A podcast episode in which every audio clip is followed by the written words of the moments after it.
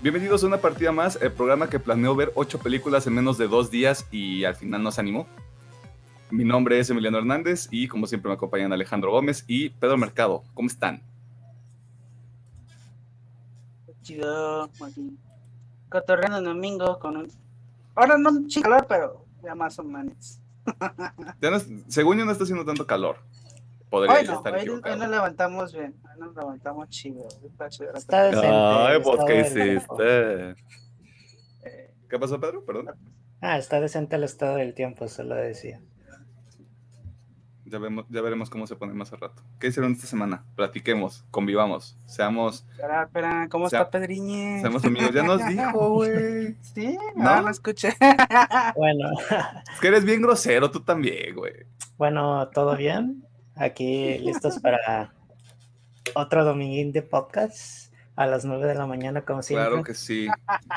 Esta cara fresca no es de las 12 del día, es de las 9 de la mañana. Yo no les digo nada, así me veo todo el día. No voy a caer en provocaciones, ni a negar, ni a afirmar nada. Pero a ver, Pedro, ya que Alejandro está tan insistente, cuéntanos, ¿cómo estás? Ya dijo ahora. Ah, pues, ¿Es en serio? ¿Es en serio, hombre? Bueno, en lo que hice yo la semana, jugué un poquito de Warzone. Uh, Eh, de hecho, creo que fue el único de nada más. Ya me compré los dioses antiguos del Dune Eternal, solo que todavía no lo pruebo, pero ya está ahí listo en el Batlot. Bien. Y pues, la verdad, lo único que vi va a ser una de las películas de los Oscars que se hablaremos al final de las recomendaciones para no dar spoilers. Jeje. bien, me gusta. Muy bien. Show. Uf, ¿qué hice show? Ah, Hay muchas Ok. cosas. Lo de diario, eh, bueno, de juegos, lo de diario, un poquito de oso. Esta semana sí no me metí a Magic, sorry.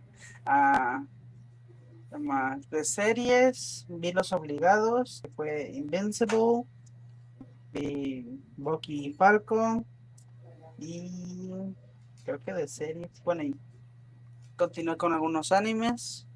De películas me aventé Minari, me aventé Promising Young Woman y me aventé. Me falta una, pero no sé cuál. es. No me Ya se me olvidó. acuerdo. Contemos dos, contemos que nomás fueron dos y ya nada más. ¿No viste Mank o Mank la viste la semana? Mank la viste la semana pasada porque creo que lo dijiste en el podcast de la semana pasada. Sí, lo vi la semana pasada. Creo que lo vi el sábado. Ajá. Sí, lo viste antes del episodio porque lo dijiste en el episodio. Ajá. Sí, sí, sí, y ya. Nada más. Ah, ¿Y tú qué cierto. Yo volví a ver El Retorno del Rey en el cine. Ah, sí Ah, es cierto, qué sí me dijiste. Hasta las profundidades de Claquepaque. Porque no más había Ah. boletos ahí. ok, ok. Nada en contra de Claquepaque, pero queda muy lejos de mi hogar. Solo es eso. Sí, sí, sí, sí, sí. ¿Qué te pasa, Tlaquepaque, la capital del mundo? Uy, Ay, sí. Chile, no. Ay, Chile, no.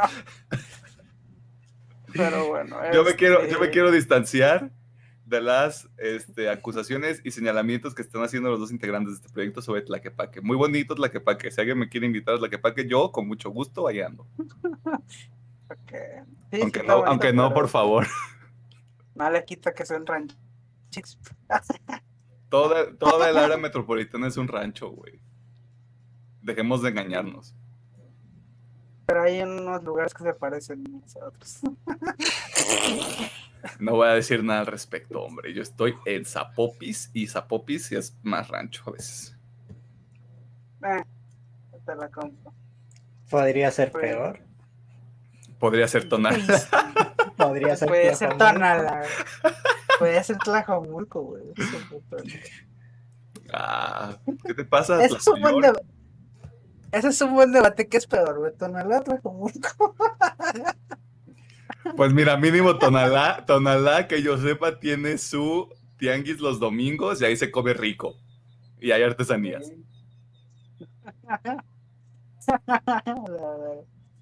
Pero Tlajomulco tiene las cosas hablen. Esto es cotorreo de gente que solo vive aquí en, en Guadalajara y sus alrededores, güey. en la MG. En la AMG, en la ZMG. Exactamente, así es. Pues, Yo me iría por Tonalá. O sea, si yo tuviera que elegir Tonalá. Ay, güey. Yo guiándome por noticias, creo que sí, Tonala está más culerito. creo. Pero nunca he ido así a, no sé, caminar entre sus calles. La verdad, Tonalá, yo nomás conozco el tianguis de Sí, nomás el artesanías, así, no puedo opinar mucho. Fuera del tianguis, no sé qué sea, güey. No sé es Tonalá del tianguis. Tona- Tonalá es una municipalidad del estado de Jalisco. Bueno, ¿tú qué hiciste? Mira, Después de esta cápsula cultural que probablemente a muy poquitas personas les va a interesar. Jugué Warzone, jugué FIFA 21, seguí jugando Enter, the- Enter the Gungeon, casi lo termino, pero perdí. Porque ese juego se pone más difícil a medida que avanzas. Sí. También tuve mucha suerte, porque como el juego, o sea, el juego cada vez que mueres cambia, cambian los mapas, cambian los enemigos, cambian las armas que te dan. Creo que tuve mucha suerte y me salió un arma muy ponchada. Ok. Ah, pues mira, ya más o menos sabes la fórmula de Hades. Ah, ok, perfecto. Eh, estuve jugando, ¿qué más? Creo que eso fue, creo que eso fue todo. Quiero probar, quiero volver a jugar Final Fantasy VII ahorita que estuvo gratis en PlayStation Plus y ya lo descargué. Porque ese juego está muy padre. Quiero probar Days Gone. Para si está bueno decirlo y si no está tan bueno también decirlo. Porque hasta ahorita como no lo he probado y solo sé, solo sé lo que he visto, no puedo emitir un juicio de valor completo sin eso. Vi, vi Invincible, vi el show de Bucky Falcon, vi Promising Young Woman, vi el juicio de los siete de Chicago. Que si tuviera que elegir entre esas dos películas me quedo con Promising Young Woman. Creo que es un, creo que es un producto más, más interesante te das cuenta casi de inmediato como cuál es la idea que te quieren transmitir. Y ya lo saben, yo soy una persona que le gusta mucho el humor. Creo que el humor de la película también está muy... Si no, o sea, no es lo principal, no es el principal elemento de la película, pero creo que el humor que tiene está interesante. Y la actriz principal, no me acuerdo su nombre, me acuerdo su apellido, que es Mulligan ya denle, ya denle más cosas. Ya denle más trabajo. Creo Sí. que creo que es una fue, una fue una actuación muy buena, fue una actuación muy interesante porque Sí, sí, sí, lo que le comentaba a Pedro ayer es que hay, hay ciertos momentos en la película donde sí te das cuenta de que no es precisamente un, no es una víctima. Es como una especie de antihéroe. Perdón por traer los términos vírgenes a esta parte. Aquí está, Y- la actriz se llama Carrie Mulligan. Carrie Mulligan con eso. Eh, creo que el personaje tiene como esos tonitos de antihéroe. Hay una escena muy en particular que sí me gustó mucho donde, donde ella ve que una persona le está pasando muy mal y como que te muestra otro lado, como que tiene un lado empático, tiene un lado que dice, ah, ok, creo que este es un momento para, para ponerle freno de mano a esta situación y ya luego ver qué sucede más adelante, sin tratar de dar muchos detalles de la película. Así que sí, eso fue, eso fue todo. Ya quiero empezar a leer, ya he comprado unas cositas que ya les enseñé. Uh, porque leer, leer es bueno. Espero terminar, de las tres cosas que compré, espero terminar uno la próxima semana y ya les digo cómo está. Va, va, Ok. va. Y Empieza eso con ese todo. de. ¿Cómo? Empieza con el de sudor, pixeles. Justo con ese, justo con ese voy a empezar. Ya, bueno. ya le, ya le traía ganas desde hace rato. Es el primero que voy a leer. Mm, Se ve, se ve que está que está cortito. Tal vez si me, si me animo y le echo ganas en una o dos semanas ya lo termino de leer. Y ya es todo. ¿Alguna, ¿Alguna otra eventualidad que se haya presentado en sus vidas, además de elegir si quieren vivir en Tonalá o en Tlajomulco? Ah, no. Nomás haciendo el comentario, la plaza de Forum sí está muy bonita, pero mi experiencia Ah, en ese Forum. Cinépolis estuvo horrible. ah, sí. sí, sí. No tenían aire acondicionado, que supongo que les falló. Ah, No les servía sus máquinas de refrescos. Cosillas así, pero la neta sabemos que estamos en contingencia. Ustedes saben de qué, pandemia. Y pues que no haya aire acondicionado, pues sí me chocó un poquito. Sí, Ay, mi madre, el bicho. Supongo que te mandaron las salas ahí feitas. O quién sabe. as- era la. IMAX, hombre, tenía que Ah. haber. Ah, ok. Pero sí, sí, sí se mamaron, sí se mamaron. Tú muy mal, Foro. Digo, yo soy el único, sé que bueno, pero tú muy mal.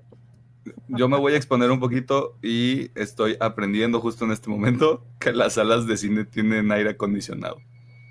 ¿What?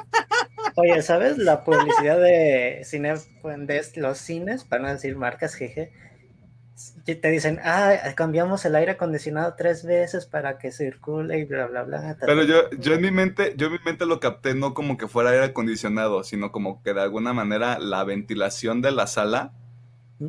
no estaba relacionada al aire acondicionado. Tal vez soy yo que me, fal- que me falta que mis neuronas se junten, hagan enlaces y logren sinapsis.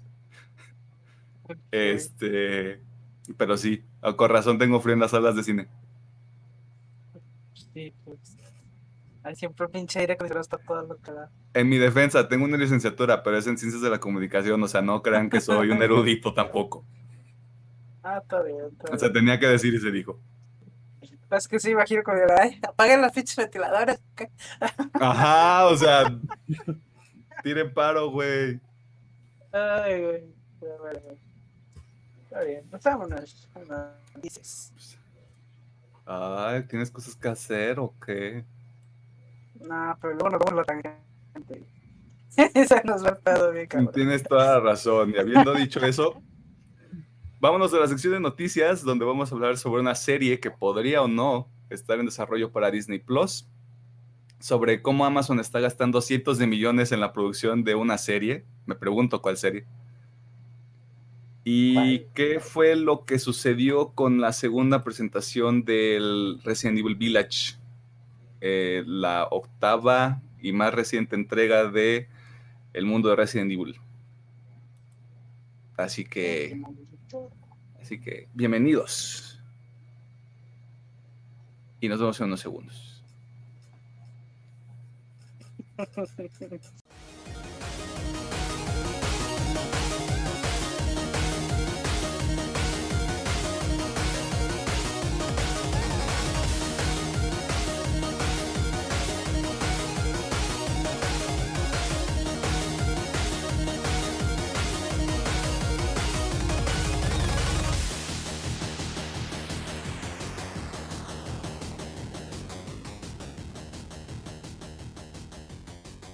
Estamos en la sección de noticias de UPM y vamos a empezar esta sección otra vez con un rumor, porque esto no es algo oficial hasta que algún ejecutivo de Marvel o el mismo Kevin Feige lo confirme. Pero hay un medio en el poderoso Internet, en la supercarretera de la información, llamado That Show, quienes aseguran que se está trabajando en una serie enfocada en Lobezno, conocido para mucha gente como Guepardo, conocido para nosotros los millennials como el Wolverine. O para Eh, los más viejitos, Emiliano Garra. Ah, debería tomar ese arroba en Twitter. Este, este mismo medio, este mismo sitio web, detalló que este proyecto sería una antología que saldría a través del servicio de Disney Plus, donde temporada con temporada se estará adaptando una historia diferente de este personaje que es, ya es icónico dentro del canon de lo que es el equipo de los X-Men. Eh, siendo, siendo la primera temporada la que se enfoca en el nacimiento del Wolverine que todos, que todos conocemos, que todos ya saben, que es este arco de la arma X o Weapon X para los chavos. De nuevo, no, o sea, esto no es nada oficial. Aún no hay nadie relacionado a este proyecto, no hay escritores, no hay director, no hay alguien como que esté encargado de ver qué está sucediendo ahí, ni siquiera hay rumores de quién pueda ser Wolverine, solo hay fan casting y eso está sucediendo desde hace como dos años que dijeron, los X-Men van a llegar al MCU y todo, sí. Igual que lo mismo que el Spider-Man 4, traten esto como un rumor, esto no es 100% real, pero sí estaría interesante ver una serie desde otra, o sea, donde se vean como sucesos importantes del MCU a través de los ojos de este personaje. Creo que ahí es, el giro que le podrían dar y que estaría, que estaría más, que sería más valioso, porque sería otro punto para que la gente que no sabe nada del MCU empiece por ahí. O si nada más te gustan los X-Men. Está bien pues ya veremos qué sucede. Se supone que Disney va a estar anunciando, se supone, de nuevo, no hay nada en piedra, que Disney estaría anunciando el proyecto este mismo año. Lo, lo, más probable es que sea a finales. Tal vez todavía sigue en el aire. O sea, esto es como. Esto es una idea apenas. No hay nada en papel, pues. Pero a ver qué sucede ahí. Pero que sí, ¿no? El buen ¿cómo dijiste? Emiliano Garras. Emilio, No me acuerdo si es Emiliano Garro o Emilio Garro. No, me acuerdo si lo escuché. Mira, si es Emiliano me voy a dar un tiro en el. Es más, no sé si lo inventaron los internet. Yo no lo leí y dije.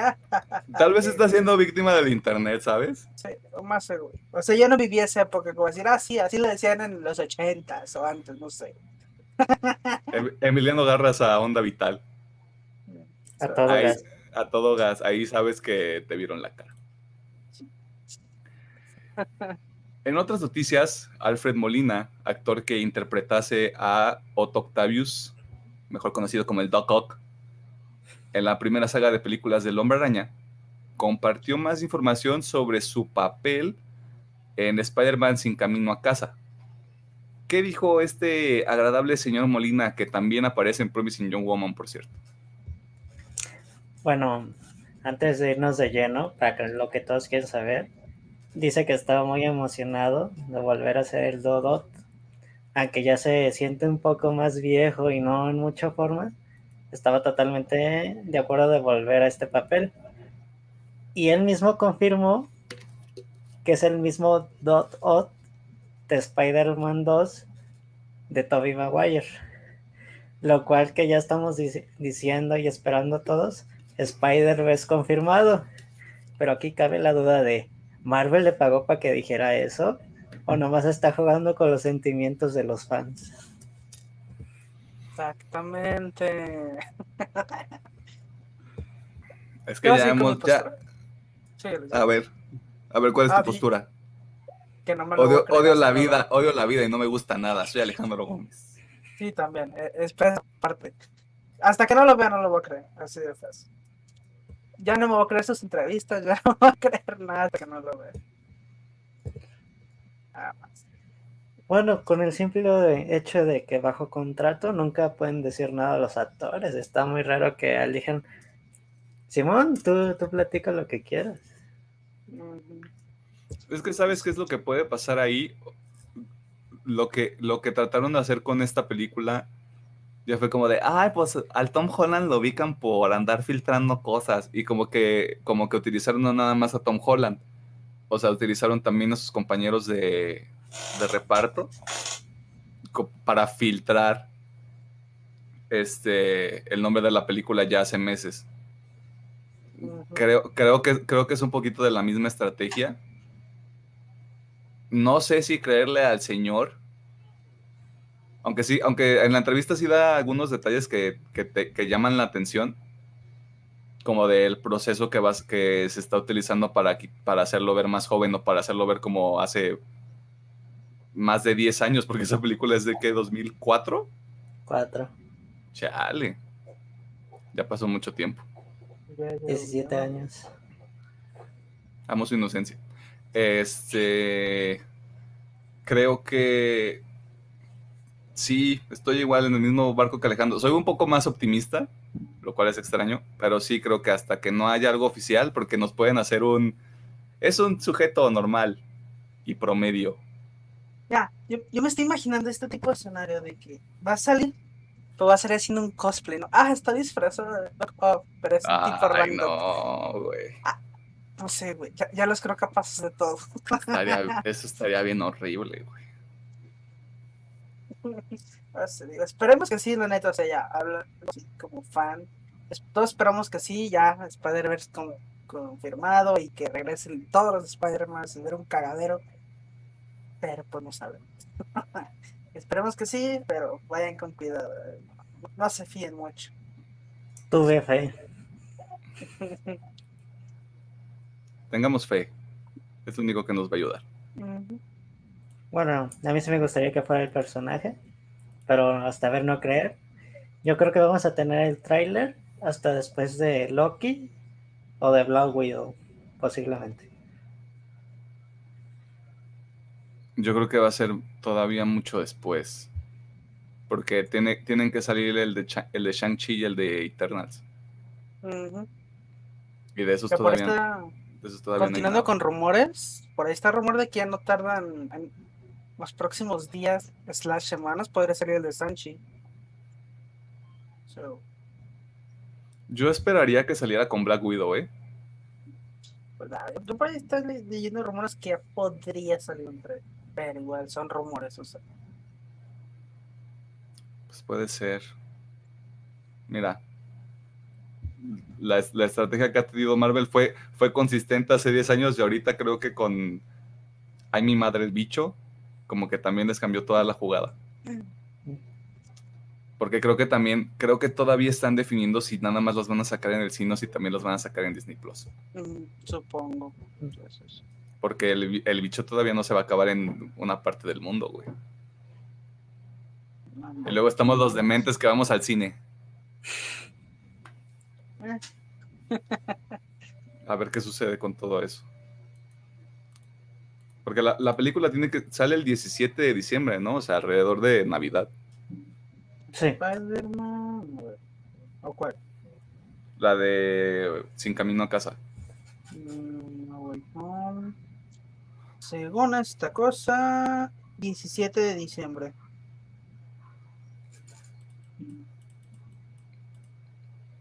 No podría salir con Eternas porque Eternas, según, según yo, sale en noviembre.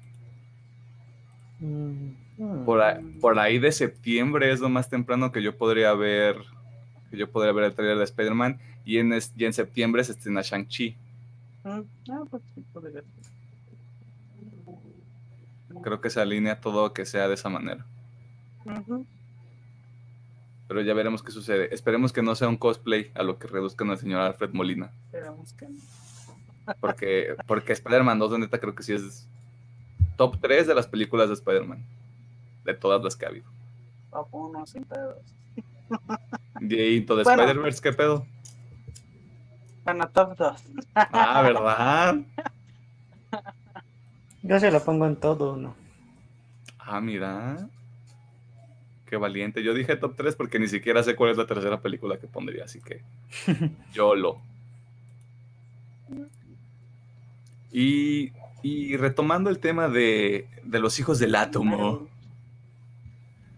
Marvel Comics presentó de manera formal al nuevo equipo de los X-Men, ya que después de que finalizó el arco Swords of X o Espadas de X, esos títulos traducidos se escuchan muy mal, y algunos otros eventos que sucedieron de por medio y que no vamos a tratar de explicar aquí porque hay, hay, hay este, muchas piezas que se mueven al mismo tiempo, o sea, desde que decidieron reiniciar como la continuidad de los hombres X, las personas X, perdón, hay que ser incluyentes.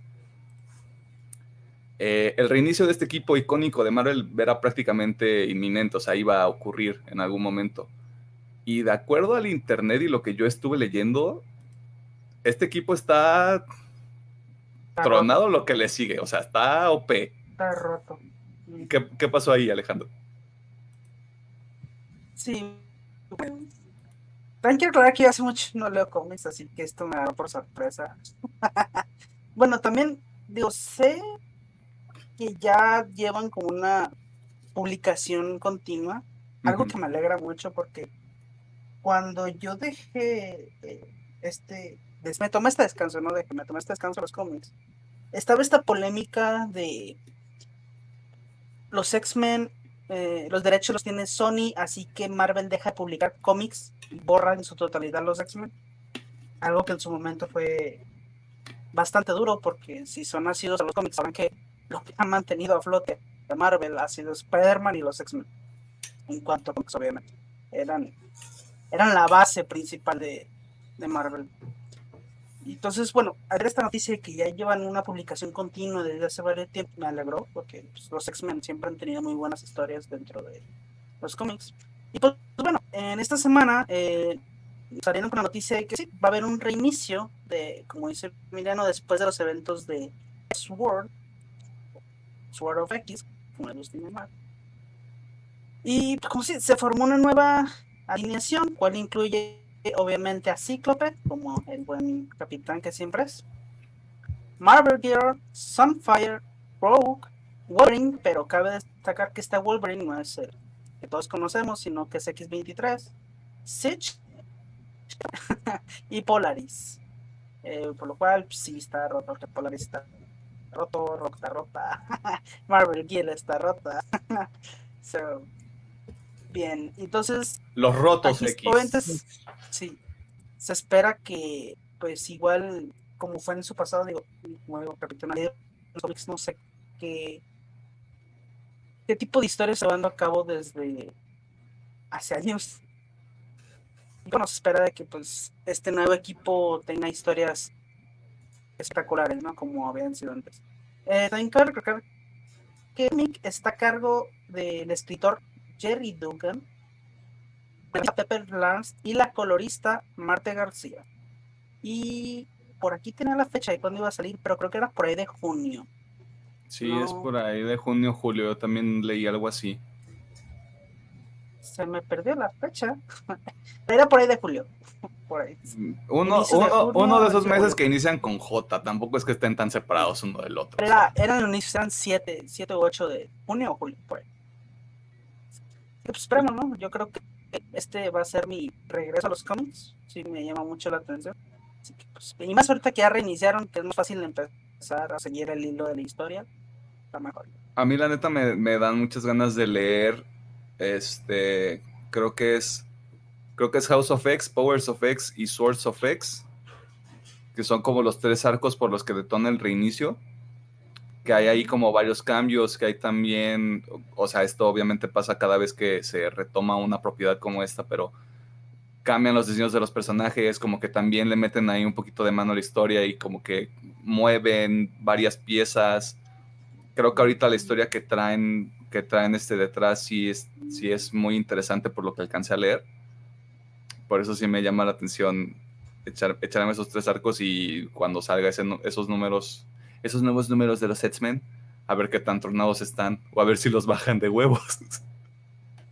No creo. Los X-Men, o sea, en los cómics siempre han sido el equipo. O sea, junto con los cuatro fantásticos han sido como los equipos. O sea, esos güeyes son los chingones. Hay un pedo grande llama a esos cabrones.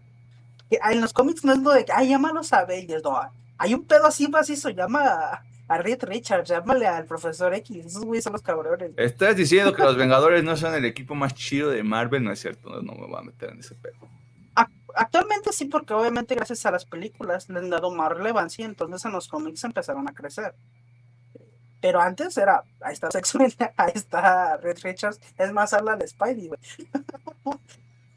Pero sí, ah, porque antes no eran tan populares los Avengers. Ahorita, Sí. digo, gracias a las películas, ya. Incluso los guardianes, obviamente los guardianes eran desconocidos, ahorita ya tienen su serie más planteada.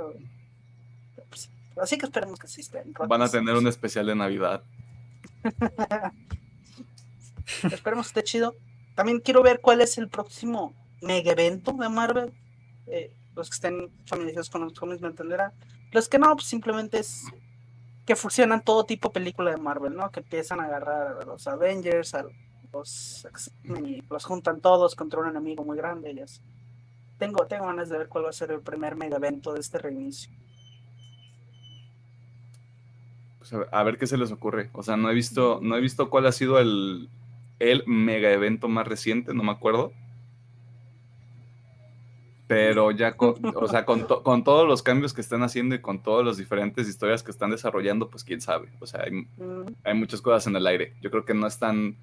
Yo creo que primero quieren terminar todas las historias que tienen abiertas, sobre todo esta de los X-Men que apenas va a empezar. Y ya después de eso es como plantear hacia dónde va todo, hacia dónde van todos estos personajes que tenemos ahorita. Incluso con este nuevo reinicio, de ahí podrían agarrar la nueva generación que podríamos ver en cine de los X-Men. Así que podría ser un buen spoiler por si agarran de ahí. Digo, no sabemos exactamente qué, qué piensa hacer Kevin Feige, Estaría, estaría bueno porque hay un elemento ahí en, en, esta, en esta nueva continuidad que yo creo que sí le daría mucho valor, que es, es similar a lo que hicieron con Wakanda para, para Pantera Negra, va por ese mismo lado lo que, lo que están haciendo ahorita con los X-Men. Creo que también creo que también es una manera de, presentarlo sin tener que decir, estuvieron aquí todo el tiempo. Pero a ver, qué, a ver qué hacen con eso. En noticias que hacen a Pedro una persona más feliz, la serie producida por Amazon sobre la épica historia del Señor de los Anillos generó algo de ruido durante la semana debido al presupuesto, perdón por utilizar esta palabra otra vez, pero pues épico, que se está utilizando solo en la primera temporada. A ver, Pedro, tú como hombre blanco que eres, presúmenos la cantidad de dinero estúpida que está usando Amazon para producir esta, esta primera temporada de la serie, nada más. Más y menos que 460 millones de dólares para la primera temporada. Para que solo sean seis episodios de una hora. Lo cual no me quejaría. Si va a ser una producción como de cine, no le veo ningún problema. Se dice que ya se tiene el piloto listo y que algunas personas ya lo vieron, pero no han dado ni impresiones ni un comentario. Así que no sé cuándo va a llegar la serie. Quisiera pensar que 2022, pero nunca se sabe.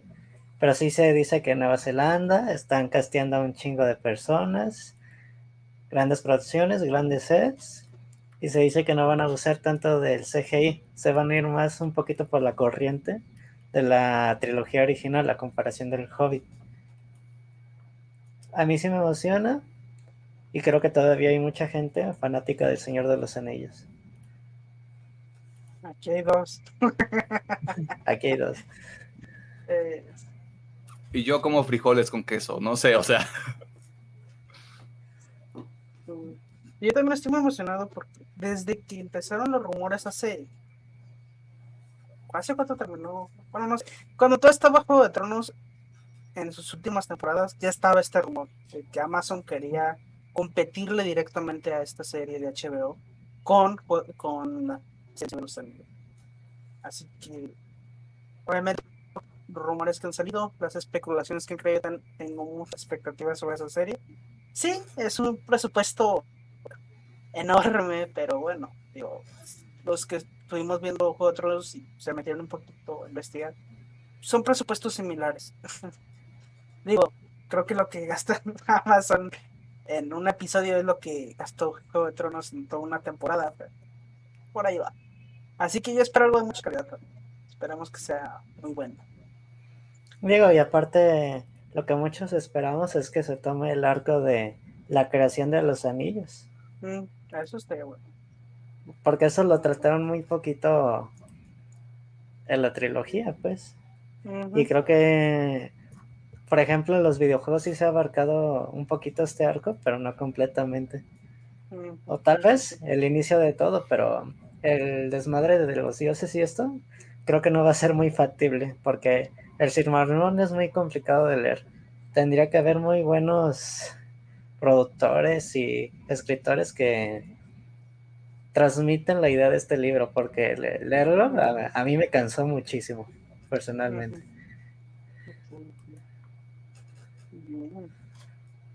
Pues yo qué les digo, ¿no? Yo no he visto nada del Señor de los Anillos. No estoy diciendo que sea una propiedad mala. O sea, entiendo que tiene como... Tiene muchos seguidores. Como que mucha, como que mucha gente se ligó, se ligó con esa, con esa trilogía original. Yo lo único que puedo decir es que leí El Hobbit. Y estoy completamente en desacuerdo de que sean tres películas de casi tres horas. Es, lo, es lo único que puedo comentar porque es lo único que he consumido del Señor de los Anillos. Eh, pero a ver cómo está. Probablemente por pura curiosidad la vea. Y sí, yo sí le, yo sí le apunto a que sea 2022 cuando salga. Sí, yo también, no creo que salga antes. A lo mejor podremos ver una noticia del lanzamiento a finales de este año.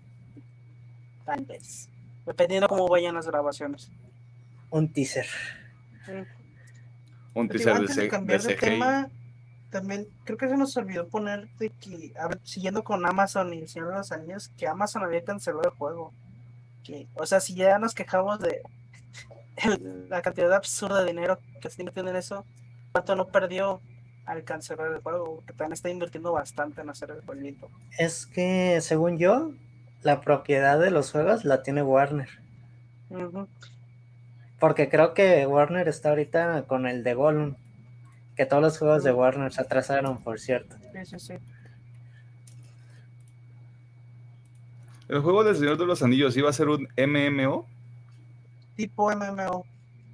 Iba a ser tipo World of Warcraft, pero free to play. Simón. Pero Ah, sí, pa, pa, salió la noticia que cancelaron. Por ahí leí, digo, no sé si sea cierto, ya supongo que son rumores, de que hubo un pedo con Tencent y Amazon, y que por eso fue la cancelación. Más no estoy seguro, la verdad, eso sí.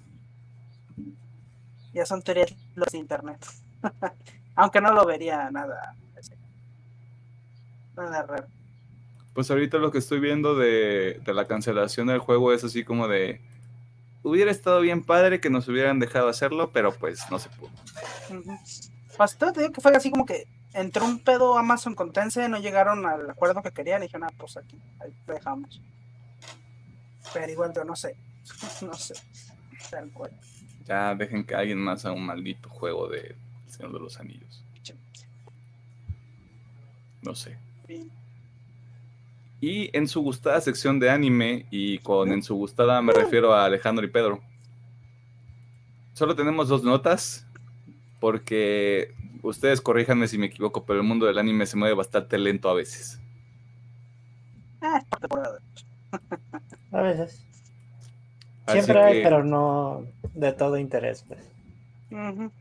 Así que, ¿qué ocurrió esta semana, Ah, Alejandro? Primero, una noticia que me emocionó mucho es un manga que le recomendé, espero que lo estén leyendo, eh, que es el Hombre Motosierra.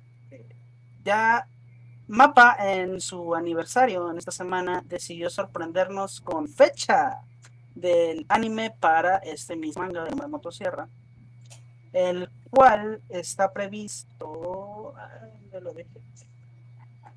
para el 27 de junio. Ah, no, noticias del anime el próximo 27 de junio. Ok, es.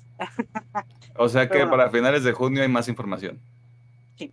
Pero al menos esto ya confirma tal cual, obviamente el estudio que va a ser Mapa, que obviamente ahorita Mapa está en su mejor momento, puro anime chingón está sacando. Pues bueno, aún no sabemos, yo creo que va a ser a finales, yo creo que va a ser ese invierno que va a romper. Así que bien. Yo que soy un neófito, ¿qué, qué anime está haciendo Mapa ahorita?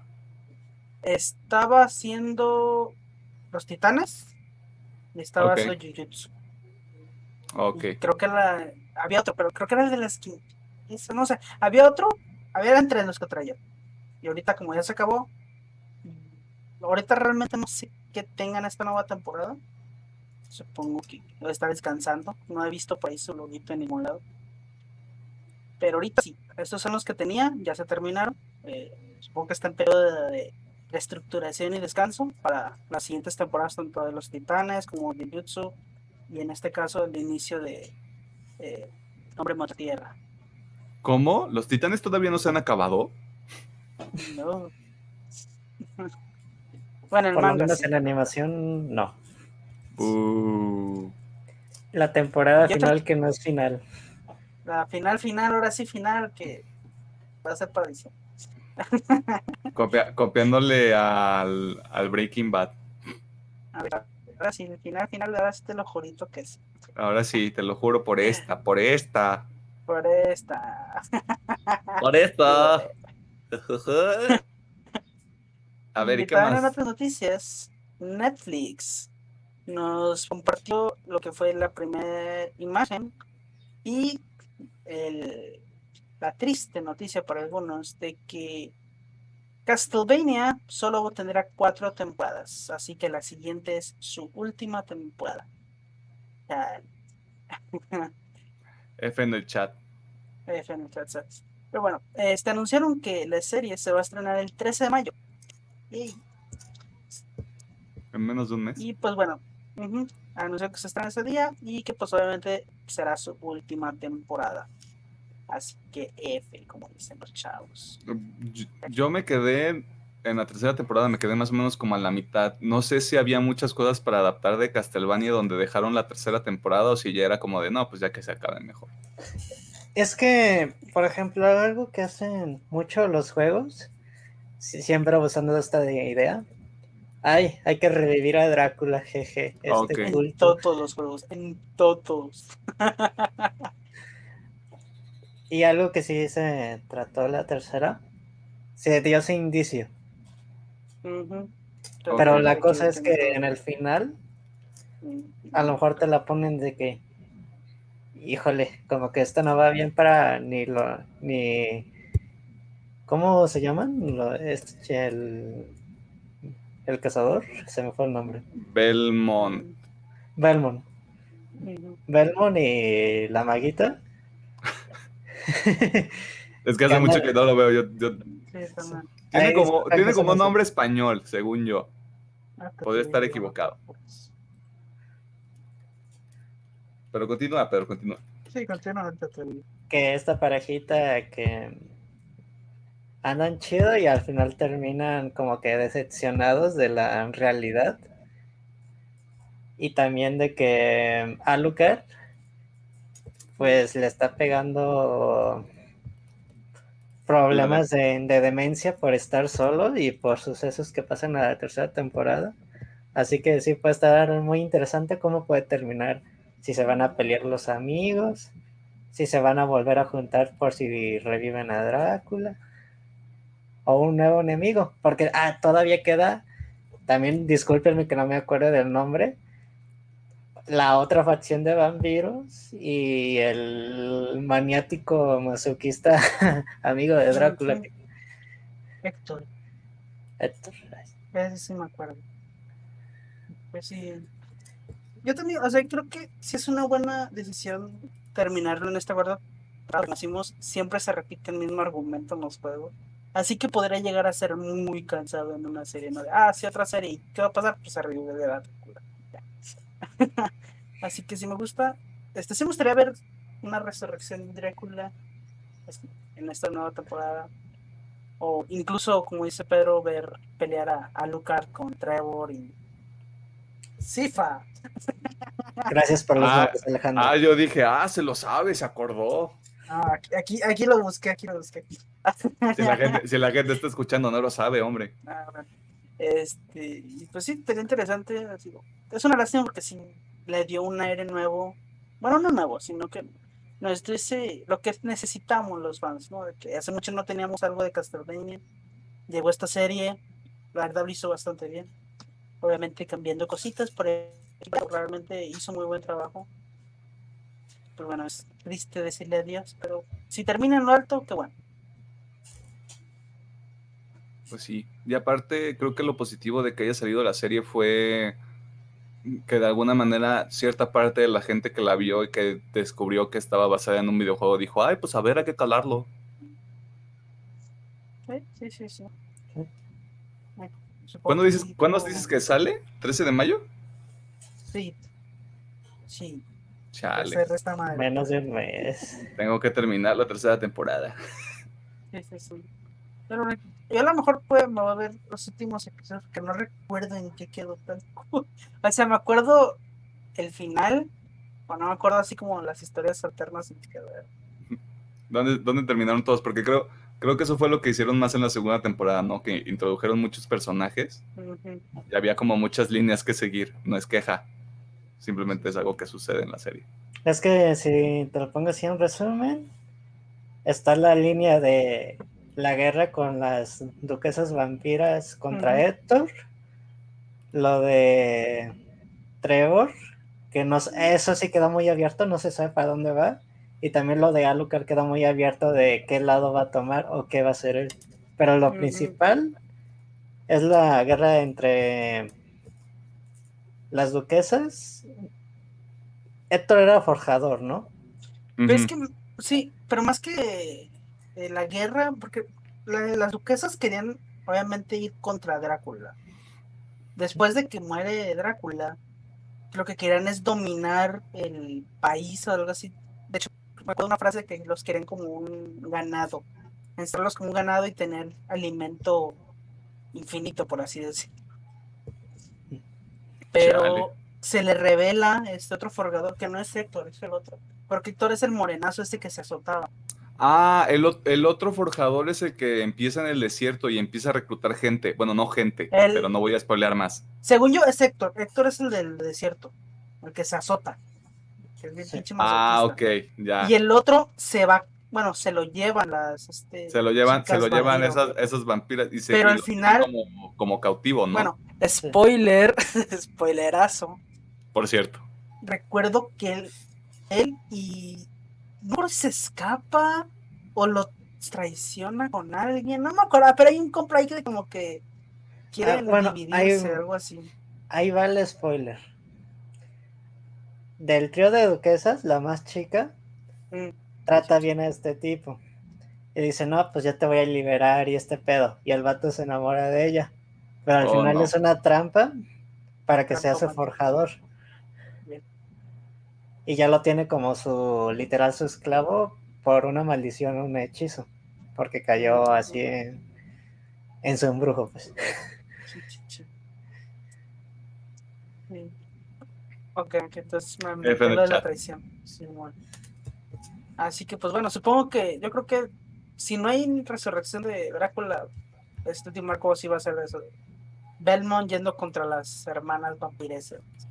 Maybe con Alucard ayudándolo, no sé, tal vez. Alucard se vuelva loco, no sabemos. Tal vez Alucard se vuelva el nuevo Drácula. Oh,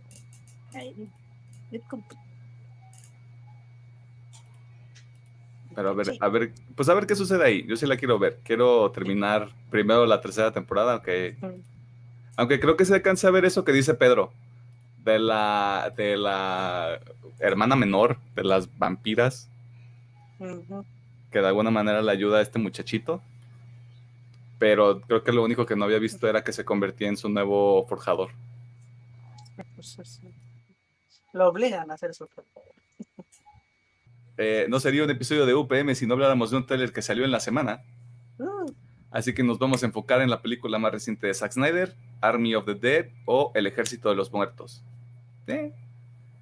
Película producida para Netflix, donde vamos a ver un equipo de mercenarios dirigidos, liderados por el señor Dave Batista, que de los pocos casos de un luchador que dice me voy a volver actor y le salió bien. Honestamente. o sea, no será el mejor actor, pero ha tenido chingo chamba como el Ajá. Ah, está en Guardias de la Galaxia, estuvo, en Blade Runner 2049, estuvo en Spectre. O sea, de que, de que ha estado en varias cosas, ha estado en varias cosas. Hay chamba. también, también está chamba. en Cena. también. Sí, John Cena. Mira, de hecho, yo creo que de los tres, bueno, de que yo he visto que más me gustó su actuación es Edge. Porque en Vikingos sí se la rifa. Ah, en Vikingos sí, sí se la rifa. ah, sí, creo que pues, Yo solo conozco a Edge porque es el del meme de los viajes del tiempo, así que sí, ¿por qué no? es el que ha tenido mayor impacto. En fin, el señor Dave Batista tiene que liderar un equipo de mercenarios para entrar a un casino en la ciudad del pecado, o sea, Las Vegas, no Tulum, para robar, según yo, no, no me acuerdo porque no, no, volví a ver el trailer, pero creo que son 200 millones de dólares, o si no es que más. El punto es que roban un putazo de dinero. Porque película de robo tiene que película de robo, ¿no? El único problema aquí, y que debieron ver venir por el título de la película, es que la situación está ambientada en una ciudad de Las Vegas que está infestada por zombies inteligentes, evolucionados mutados, no sé, son, son más inteligentes, se pueden comunicar, corren más rápido, te pegan un madrazo y pues prácticamente te mueres, ¿no? Antes de que te infecten y te vuelvas zombie. Como les dije en el grupo de WhatsApp, a Chile sí la voy a ver. A Chile. Sí, se ve, sí se ve que está mínimo está entretenida, aparte de Zack Snyder. Que no esté buena, pero mínimo que no vamos a divertir, nos vamos a Vamos a ver un tigre zombie, güey. ¿Qué te pasa, güey? Digo, a mí no me gusta mucho la idea de los zombies inteligentes, pero a ver cómo se desarrolla la película, porque si va a ser un muy visual, pues, muchas escenas de acción, explosiones, secuencias muy padres, lo cual, digo, a comparación de otros productos de Zack Snyder, al parecer aquí no se va a meter tanto de lleno en la historia. Nomás robo y a chingar a su madre. Digo, ahora, te puede gustar o no la narrativa de Snyder, pero algo que hay que reconocer al señor es que sus visuales son muy buenos. Sabe cómo hacer visuales, sabe cómo hacer algo muy llamativo, así que al menos eso es lo que espero. Aquí sí no espero algo realmente narrativamente bueno, simplemente espero que sea bien, sea chingón. Pues algo muy espectacular. Zack Snyder hizo Dawn of the Dead o El Amanecer de los Muertos del 2004 que para mí es de las películas de zombies que es top 3 otra vez, o sea, top 3 películas de zombies, El Amanecer de los Muertos. Y no tiene, no tiene como muchas secuencias muy, muy llamativas, pero para hacer una película de zombies como sí tiene como esos elementos un poquito como del terror, un poquito de suspenso, también obviamente tripa, sangre y todo lo que tú quieras. Pero la historia de los personajes, de algunos de los personajes humanos en los que decide enfocarse sí está padre también.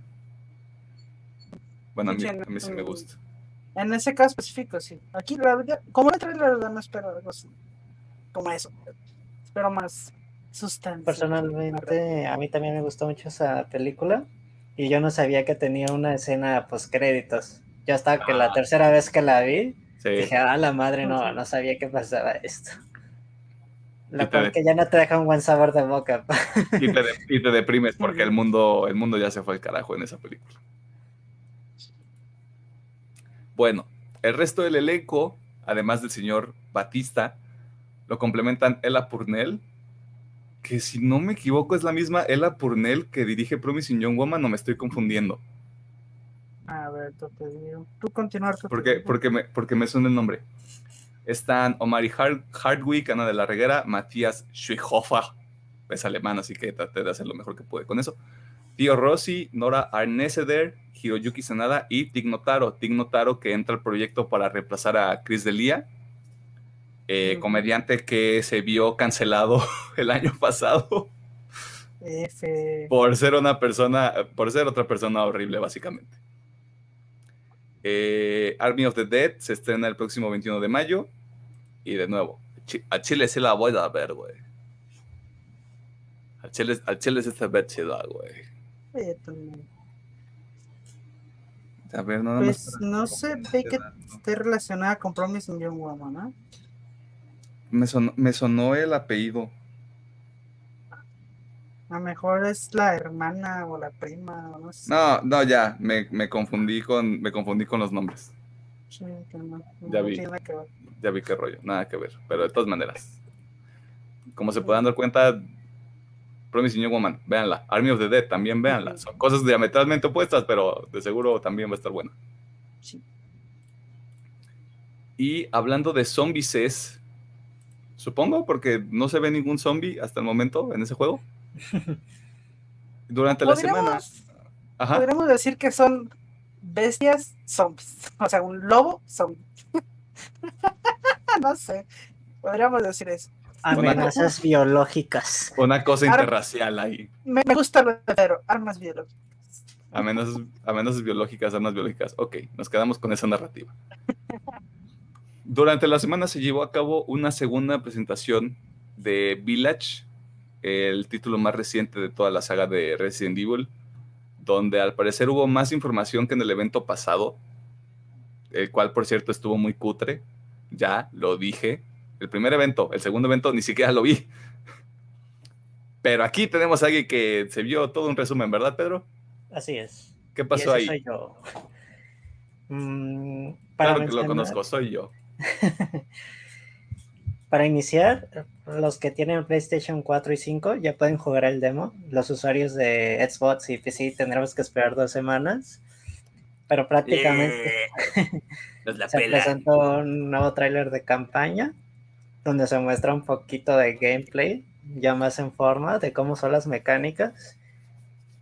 Y lo que tenemos es, yo lo veo como un Resident 4 2.0, con nuevos enemigos, porque maneja el sistema de las armas, de subirlas de nivel, el, maletín, que creo que es lo más, el guiño se nota luego, luego, el mercader. En lo de la comida, pues no tanto, pero ya supongo que tarde o temprano iba a llegar la mecánica de hazte tu caldito y tus carnitas. Y aparte está interesante cómo lo usan porque es para mejorar el personaje. También se nos mostró el tráiler de la serie CGI de Netflix, Resident Evil Infinite Darkness. Infinite Darkness. Oscuridad infinita. Que es dos años después del Resident 4. Por algo debe ser. Todo está Ah, y por si se sentían hartos del Resident 4, va a tener una versión VR, que la neta sí se ve interesante y ya se ve un cambio en el juego, una nueva experiencia. Y prácticamente se nota que es el aniversario número 25 de Resident Evil, o Biohazard para nuestros compas de Japón. Y pues en un primer aspecto ya no me llamaba la atención el juego por el tema de los hombres lobo, vampiros, etcétera. Pero con el nuevo tráiler se nota de a comparación del demo que si hay una en los efectos gráficos y visuales se ve un crecimiento a comparación del Resident 7 y los dos remakes anteriores. Se ve que el juego promete mucho y, y espero que sí sea. Ah, también un modo mercenarios. También vuelven los mercenarios a, Resident Evil. ¿Te gusta? ¿Desde hace cuándo no vuelven los mercenarios? ¿Resident 5? ¿4? ¿6? No, el 6 sí había mercenarios. Como tal, en forma en el 6, porque en el Revelations 2 había otro modo, pero era como un modo más de mata tantos enemigos y sal de ahí. Y mercenarios sí. El Revelations 2 no es canon. ¿O sí? Ay, no, no, no, ya ni sé cómo manejan la Mira, mientras, mientras no tenga un número antes del subtítulo, no es canon. ¿El cero es canon? Porque tiene un número. bueno, ¡Ah! Quick Maths. Pues a ver cómo está. O sea, a mí lo único que me da miedo es que sea como el Resident Evil 4 justamente, donde dieron ese giro completo hacia, hacia más acción que terror. Que Resident Evil 4 sí tiene algunas cositas ahí que sí te sacan de onda, como este enemigo que se regenera. El Regenerator, literal. Eh, no sé, creo que sí va a perder un poquito de ese de esa novedad que tuvo Resident Evil 7 cuando salió, porque si era como mucho misterio, si era mucho más miedo, si eras mucho más indefenso en ese entorno. Yo creo que va a estar una, va a ser una dualidad, porque realmente también dieron a entender que el juego se va a dividir en dos, lo que es fuera del castillo, que es la villa, y lo dentro del castillo. Mm. Yo sí creo que lo que es fuera del castillo va a ser más a los Resident 4, más acción, o simplemente ir a cazar tus alimentos para hacerte tus huevitos, no sé, lo que quieras. Ir con el mercenario, muy probablemente allá afuera es donde encontremos zombies, más variedad de enemigos. y siento que la parte de dentro del castillo es donde va a estar un poquito más enfocado a los Resident 7, ¿no? un poquito de, no sé, tal a pasar. Por ejemplo, del demo, que se oyen ruidos por aquí, ruidos por acá. Digo, ya sabemos que son las chicas Las las hermanas. Lady. este. Aquí yo creo que se va a dividir así. Entre un lado un poquito más de acción afuera, lo que es en la villa, y el lado un poquito más de suspenso dentro del castillo. Bueno, aparte también se dice que, que la primera parte la vas a jugar como Ethan Winters y la segunda parte como Chris. Sí. De eso dicen los rumores. Y creo que hubo una filtración, la cual no vi, para no spoilearme, porque sí creo que sacaron varias cositas de la historia. El poder de las filtraciones. Esperemos, esperemos que esté bueno. Yo, yo sí creo que voy a jugar. No sé si día uno, pero sí lo voy a jugar. ¿Cuándo sale? ¿Mayo 8? ¿9? Eh, Mayo 7, mayo 7. Ah. De nuevo, o sea, si saliera en mayo 8 estaría chingón, güey. De nuevo, en Japón ya es se graba Pero Japón no es todo el mundo, hombre. pero pues allá es, allá es donde importa, supongo. Supongo Así sí. porque pues, porque Biohazard. Sí. Como que así, ser 8, sale el 8. Pues mira, yo todavía tengo que jugar el 7. Yo soy muy malo con los juegos de terror, por lo cual no lo he comprado y tal vez no lo juegue. Pero si me dicen, no, el 8 no es tan de terror, tal vez lo juegue. Porque así como, me, ve- como- porque así como me ven, si anduve sudando jugando Resident Evil 2. Con tu compa Mr. Eds. Sí. Con los audífonos puestos. ¿Por qué? Porque me gusta sufrir. Y que se afloje el esfínter.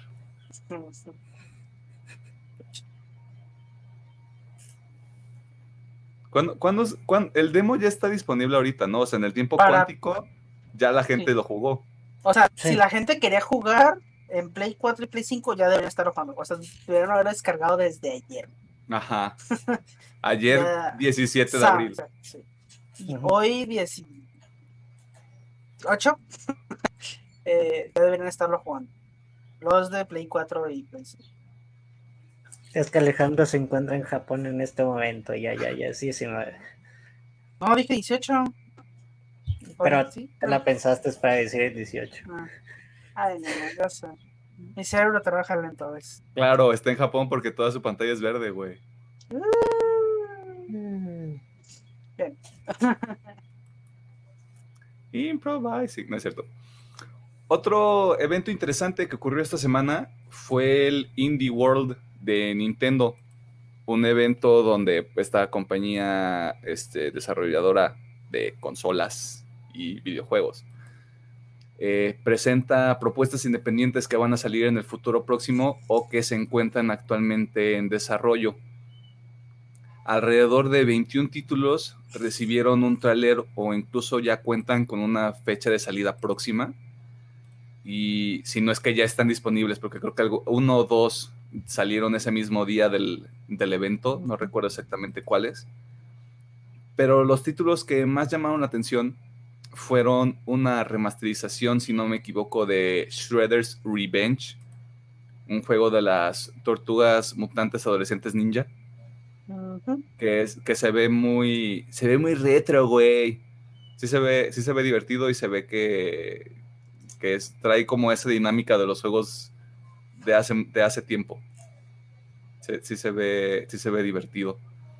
Eh, el lanzamiento de otro juego que llamó la atención fue el lanzamiento de Fez, un plataformero lanzado en 2012 para el Xbox 360 y que por algún motivo sigue sacando versiones para diferentes consolas desde ese año creo que está para Play 4, creo que está para Wii, creo que está para el, Xbox One. el- o sea, ese juego lo puedes encontrar donde sea.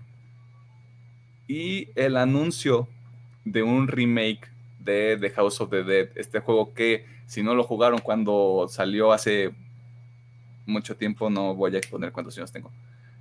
Eh, ya lo jugaron en algún cine porque ahí también está la maquinita, claro que sí, como no. Y si no lo jugaron en el cine, lo jugaron en el Moy. Si no lo jugaron en el Moy, lo jugaron en, ¿cómo se llama este lugar? Galex. O en las tienditas. O en las Te- tienditas, o te, sea. te estás viendo bien fresón, güey, la pinche, al lado de la tortillería, güey. en las pinches Yo, yo de en la barrio, güey. tortillería jugaba King of Fighters, güey. A mí no me estén chingando. Por eso es que ahorita de, ay, el Moy en la plaza, está bien pinche fresa. Ay, Moya, Moya bien Plaza Patria, güey. Sí, pero ahorita, lo más natural era como la, la maquinita del barrio, ¿no? De que, ah, mira, está al lado de las tortillas y pues ahí voy a jugar un ratito. Aparte, te recuerdo que la última vez que fuimos al cine y había una máquina de Halo, nos trepamos y jugamos en esa máquina. ¿Por qué? Porque vírgenes. Sí. Eh, pueden encontrar el, el video completo del evento en el canal de YouTube del- del- de Nintendo. Y también había algunas, algunos juegos que se veían interesantes. Creo que el primero que presentaron, el Road, Road 96, Road 96, yes. Se ve, se ve interesante porque la historia parece muy sencilla, pero parece que igual que la línea, las líneas temporales de Marvel, se puede ir para un millón de lugares diferentes. Como que te puede ir muy bien o te puede ir muy mal. Creo que ese juego sí tiene, sí tiene potencial, la verdad. Yo creo que el que más me llamó la atención es el de Aztec, por Forgetting Gods, Ya. es de un desarrollador. Quiero creer mexicano, o sea, realmente no creo que es mexicano, pero incluso el tipo sale hablando en español en el video de Nintendo, lo cual Ok. aplausos Nintendo, muchas gracias. Eh, dar un poquito de visibilidad para, mira, para Latinoamérica. No voy a decir que es mexicano, vamos a decir Latinoamérica. la banda! Eh, y, de- y aún así el juego se ve bastante bueno. La verdad sí me gustó. eh, incluso las gráficas, el gameplay se ve muy bueno. Creo que es lo que más destaco de la presentación. ¿Algo que te haya llamado la atención, Pedro? Mm, el- para mí el juego de las tortugas ninja. Se ve bien, como menciona, retro. Y pues la versión, sí son ochenteras de las tortugas, ¿no? Ese, sí. dibujo. Ahí se ven como que así de que son bien compas, tirando el pedo al cotorreo. Ujú. Y también me gustaría jugar el remake del House of the Dead. Creo que con los Joy-Con sí estaría chido si lo implementan bien. Porque quién sabe, a lo mejor se juega con el stick, no sé. Pero si usan los Joy-Con, eh, los Joy-Con, estaría de lujo. Pues mira, la, la pelota está en la cancha de Nintendo. Señor Nintendo, si está viendo este contenido, que probablemente lo está haciendo, quién sabe. No nos demande, por favor. No nos, no nos demande, primero y antes que todo. Y haga el House of the Dead remake para que sea con los Joy-Cons, ándale, no sea, no sea culé. Ya Ya, arregle su yo- cagadero también. Vamos por partes, hombre. Primero, primero generamos, primero generamos rapport con Nintendo y ya luego llegamos como con esta idea de hay ciertas áreas de oportunidad que nosotros hemos visto que se pueden mejorar. no llegas, no llegas con un amor y le dices, ¿qué pedo? ¿Vas a jalar o qué? O sí. A veces está chido. Mm, Yo me deslindo completamente de los comentarios de Alejandro Gómez en este, en este, en esta sección del capítulo. Y bueno, te, cedo- te cedo la palabra porque contigo vamos a cerrar la sección, así que Alejandro nos va a platicar sobre un mod, si no me equivoco, Sí. que mucha gente de PC va a agradecer porque el mod es para Half-Life Alyx, este juego de realidad virtual que a menos de que tengas el equipo adecuado, tanto en tu, en tu PC como el, el headset y los controles y todo eso, no se podía jugar anteriormente. Pero apareció un héroe de las sombras, del internet, un hombre común, un hombre promedio, y dijo, basta. Esto es este, un crimen. ¿Y qué hizo Alejandro? Pues bien, eh, mucho se ha hablado, mucho de Alex desde su lanzamiento. Tanto por los que no lo hemos eh, probado como por los que sí.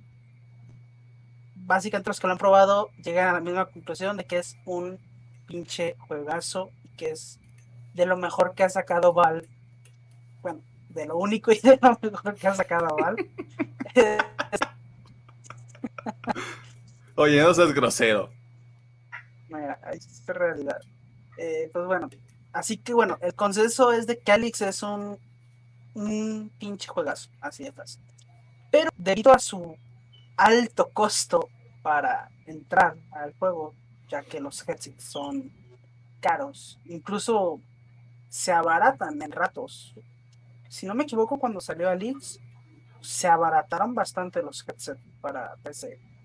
Sí, porque creo que ya estaban trabajando como en, nuevas versiones, ¿no? y, su, y sumado al tema del costo del headset, pues también es que tu computadora pueda manejar un, juego de realidad virtual. Que puedes conectarlo a cualquier computadora, o sea, necesitas que la computadora tanto sea compatible como que aguante, o sea, tenga el caballaje para. O sea, le tienes que invertir, güey. Es una inversión. O sea, es una inversión grande para poder eh, probar el juego. Y pues es algo que muy poquita gente puede lograr. Pero aquí, como dice, salió un héroe entre las sombras de la comunidad de los modders. Y este modder ha estado trabajando en un mod tal cual para un modo no, eh, no de VR, o sea, un VR mode, no VR mode, así, que es obviamente sin el headset. Y el mod, el modder es, ay, es que, ¿por qué se pone nombres? Lo voy a deletrear porque neta no sé cómo decirlas. S-O-M-N-S-T. Así se llama el modder. y es un modder de Argentina, el cual postea cada cierto tiempo eh, cómo va el progreso de, de este mod en su canal de YouTube. me puse a investigar un poquito, me puse a ver los videos y realmente se ve muy bien, se ve muy bien, o sea, se ve como un juego que podría salir en cualquier momento, o sea, tal cual. O sea, yo pensé que se ve un poquito mal, pero no, o sea, se ve bastante bien, se ve muy fluido. Obviamente está haciendo las pruebas con mouse y teclado. No sé si se podría llegar a conectar un control para la gente que no le gusta jugar mouse y teclado. Pero bueno, este, lastimosamente aún no está fuera, eh, aún está, como dicen, en desarrollo el, el modder comenta que quiere que sea accesible para todos. Eh, que cuando esté listo, todo el mundo lo puede usar, todo el mundo pueda jugar este Alex. Y pues bueno, no hay fecha. Eh, si quieren seguirlo, eh, está y es el mismo nombre, tal cual. Lo repito, S-M, S-O-M-N-S-T. Igual lo dejamos en la descripción para que haya pelos. Y ahí pueden estar siguiendo. Ahí pueden estar siguiendo el progreso. Ah, el último que subió es el número 5. El número 5. 5. ahí pueden estar checando. Eh, tiene su Patreon, igual por si van a apoyar y que salga este mod. Pero bueno, solamente pues tanto para la comunidad de PC que no tiene para un headset. Pues bueno, probar este juegazo. Aquí, quiero hacer una pregunta. ¿Hay posibilidad de meter mods en consola? Los juegos son muy contados. Digamos, Skyrim y Fallout son unos, pero porque fue iniciativa de Bethesda, que llegaron a consolas también. Porque estaría padre si se pudiera este mod, incluso sacaran. Yo no sé si Alex está en más consolas, espero que sí. No sé, la verdad. Mm, mm, mm, ah, en, lo que, en lo que tú terminas tu punto, lo checo. Ah, bueno. Porque digo, estaría padre que si, si se puede incluso llegar a consolas también y que pudieran meter el mod también en consolas. Para lo mismo, ¿no? Para que pues más gente pueda hacer el juego.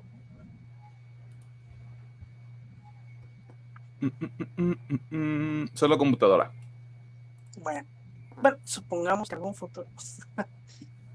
estaría padre, ¿no? Para que más gente pudiera. Pero bueno, si tienes una PC, continúa. No, termina porque lo mío es más como ah. para cierre también. Bueno, así que si tienes una PC y no tiene, bueno, una PC que más o menos aguanta, ahí más o menos media, y no tienes un headset, yo creo que sigue a la pista este chico, la verdad, mis respetos. y además porque pues obviamente esta gente lo hace por amor al arte, realmente ellos son los que llevan en sus espaldas la comunidad de PC. Así que muchas, muchas gracias a este modo y esperemos que pronto y podamos disfrutar a Alex. Justamente eso te iba a decir, o sea, lo que nos comentabas ayer de del valor que tiene la comunidad más en PC por el hecho de que se, de que se encuentran una propiedad que les gusta o si hay algo que sí les llama la atención, tienen esta capacidad de decir, ¿sabes qué? Si lo hiciéramos de otra manera o si se hiciera de otra manera, no en un sentido de, de meritar el trabajo que ya se hizo anteriormente, porque lo decís hace rato, o sea, Alex es en realidad un, un gran juego, al menos esa es la percepción de la comunidad de PC, de mucha gente que sigue ya sea los juegos nada más de realidad virtual, que siga el trabajo que hace Valve o que esté nada más como súper clavado en necesitamos más Half-Life, por favor. Eh, creo que sí hay, sí hay un valor en lo que la comunidad de PC a veces logra hacer, porque o, o, son nada más cuestiones de entretenimiento, o es como en este caso un tema de, ¿sabes qué? Hay que, hay que convertir este juego en algo que la mayoría de la gente pueda consumir, porque al final del día Half-Life es de esas propiedades icónicas de la industria también. O sea, hay mucha gente que tal vez, lo decíamos hace rato, no tiene el equipo para, para correrlo, no tiene el dinero para solventar la inversión en un, en un este headset de realidad virtual. Y a veces de las cosas más positivas que puede surgir de la comunidad es, ¿sabes qué? Vamos haciendo un modo, vamos haciendo un retrabajo para ver si sí lo puede, lo puede correr el hombre promedio. el, el usuario promedio. Pues, los, los, los respetos. Y She, si me llegas a ver, gran trabajo. Love you. ya la La neta, sí. Yo nomás lo decía al aire, pero ok. Ojo aquí, Dani. Y eso, eso fue todo en la sección de noticias. Si se nos escapó algo, avísenos para no firmarle sus horas de servicio social a los becarios, porque a veces nos ven la cara. Y vámonos al tema de la semana, que para adelantarlo un poquito, es un tema que sí me interesa mucho, sobre todo ahorita ya que lo investigué un poquito más. No tanto por las acciones que se, que se tomaron o que se están implementando, sino por lo que podría suceder más adelante. Y es eh, las nuevas políticas de Twitch en cuanto a temas de conductas que ellos consideran severas. Yo creo que se va a poner bueno.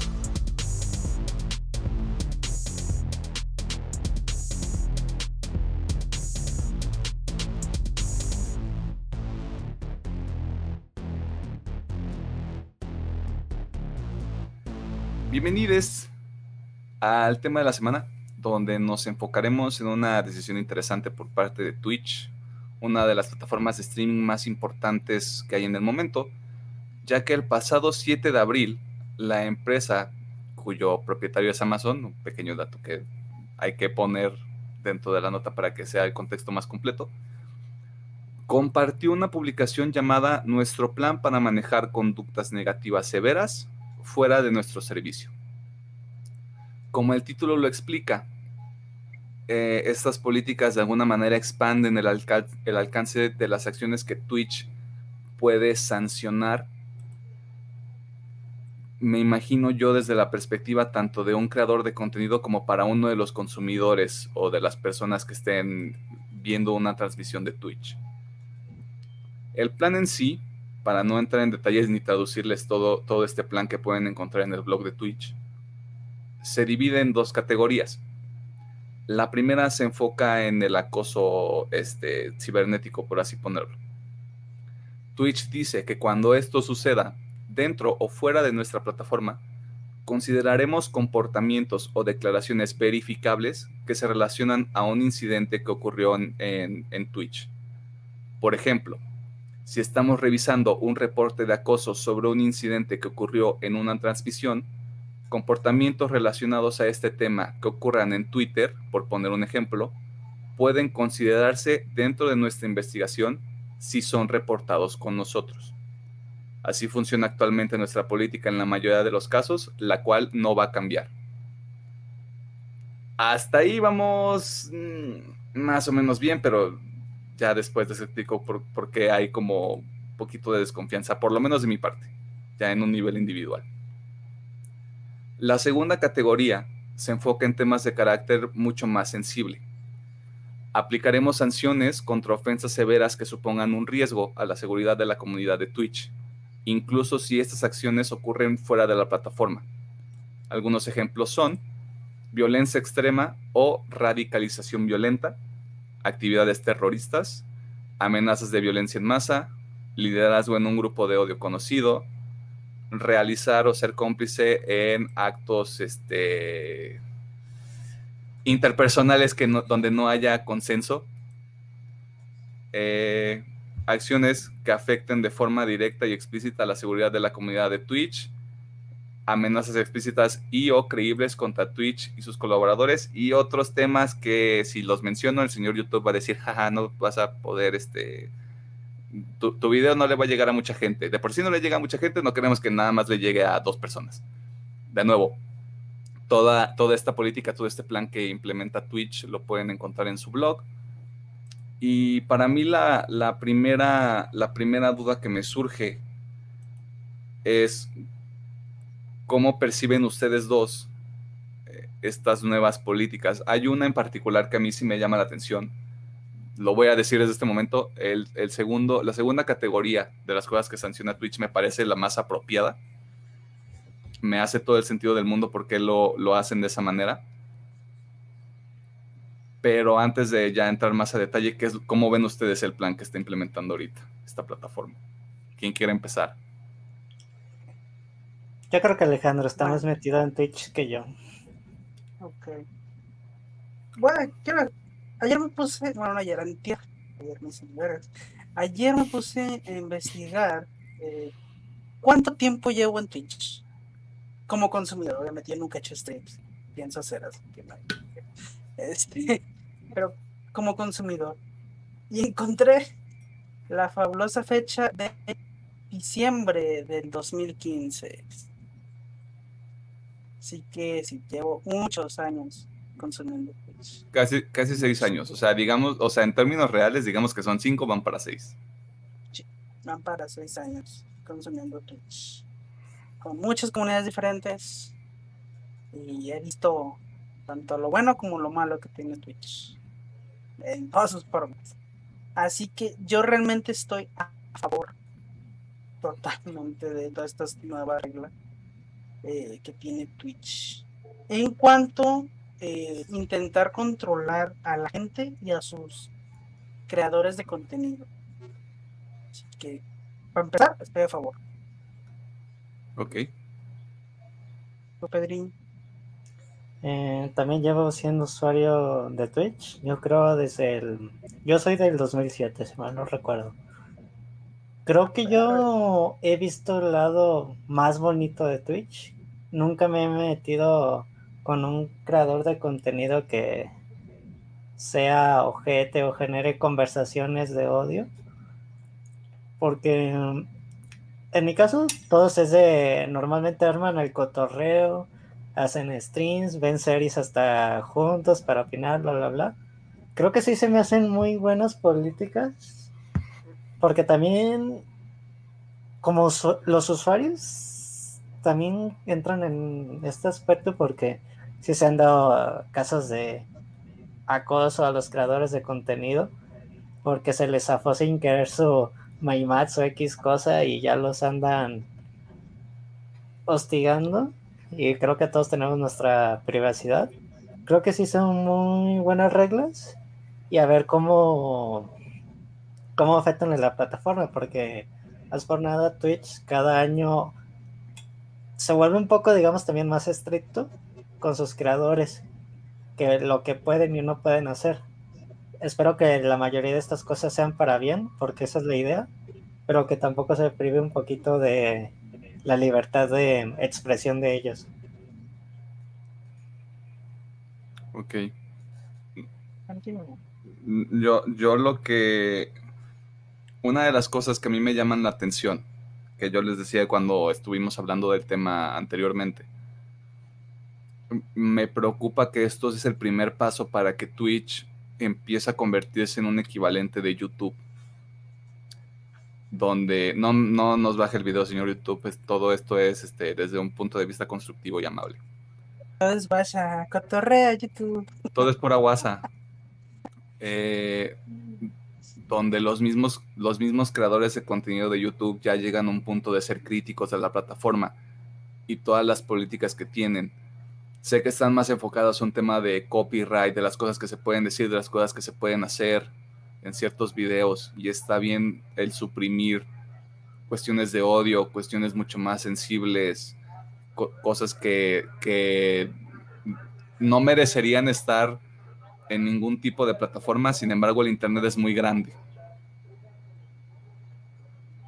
La, lo que yo voy es que creo que esto es un primer paso para que Twitch pueda, pueda llegar a cometer los mismos errores que ha cometido YouTube en, estos últimos años. Es lo principal que yo veo. Todas las plataformas van para lo mismo que YouTube. O sea, no solamente.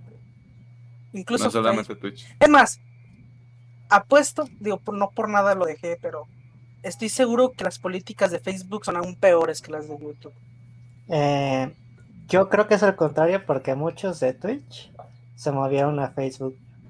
Sí, o sea, pero comparando YouTube y Facebook, creo que las políticas, porque, o sea, yo sigo todavía, no los veo porque yo ya no uso Facebook, hace mucho tiempo que no uso Facebook. O, por ejemplo, voy a hablar de Fede Lobo. O sea, que yo sigo a Fede Lobo, me gusta su contenido, y lo seguí en Twitch. Y cuando se fue a Facebook, pues bueno, ya no uso streams, pero como sigue siendo la bolita de los mismos streamers que yo veo, a veces lo oigo de fondo y así va. Y sé que es más estricto, por ejemplo, porque en Facebook no pueden decir O sea, es muy restringido. Hablando nada más del live, ¿no? O sea, live, vivo. Sí, es mucho más restringido. Por ejemplo, ahí no puede expresarse de ningún tipo de grosería muy antisonante que pueda herir a alguien. Muy hardcore. Le bajan, le bajan eh, bueno, no le bajan el video, sino que le quitan la monetización, o no puede hacer nada, eh, no, sea juegos, porque si no, ya también. O sea, por eso me refiero a ese lado de que es un poco más estricto que incluso YouTube. O sea, YouTube es muy estricto, pero creo que Facebook es aún más. Pues, Continúa, pero. Ok, bueno, es que hubo un momento donde varios de los usuarios de Twitch se movieron a Facebook no sé si fue cuestiones de contrato, porque también puede ser el caso de que Facebook les ofreció una buena lana para que se movieran acá. Pero sí entiendo en el tema de las groserías, porque uno que otro que sigo, cuando los veo platicando en YouTube, ah, sí, hacemos stream en todas las plataformas simultáneamente. Pero en Facebook no, porque si se nos sale una grosería, pues valió madre. Sí. Mira, el tema de que se hayan ido, digo, ahorita regresamos, es porque eso sí nos un poquito en la tangente, pero el pedo de que se hayan ido es que sí, digo, Twitch también tiene sus cositas malas como otras plataformas, y es de que al tener tantos usuarios, ya no se convierten como, ah, sí, déjame le pongo atención a estos tres usuarios que tienen 20 viewers, déjame le pongo atención a este usuario que tiene 20 mil, ¿ok? Y obviamente todo ese pedo influye en los contratos, porque digo, si no están familiarizados en Twitch, hay mucho contrato de por medio. O sea, incluso seas un afiliado que es como que lo más bajito en cuanto monetización en Twitch, hay contratos. Y estos contratos te exigen una cantidad específica de horas y obviamente una cantidad específica de views. Y desde ahí se forma tu contrato y tu salario. Y pues bueno, el caso de que muchos se fueran es por eso, porque obviamente Facebook o incluso otras plataformas chinas o coreanas, o la competencia que has perdido, es porque ofrecen que hagas menos horas por más dinero. Así de sencillo. O sea, no, no tiene más explicaciones ese pedo. Y pues, ¿quién no? O sea, qué chingón, ¿no? Trabajar menos y que te paguen más, pues hasta quién no acepta. Pero, Pero por, ejemplo, por, por ejemplo, creo que eso también ya es una cuestión de de instinto de supervivencia, si lo ponemos de esa manera.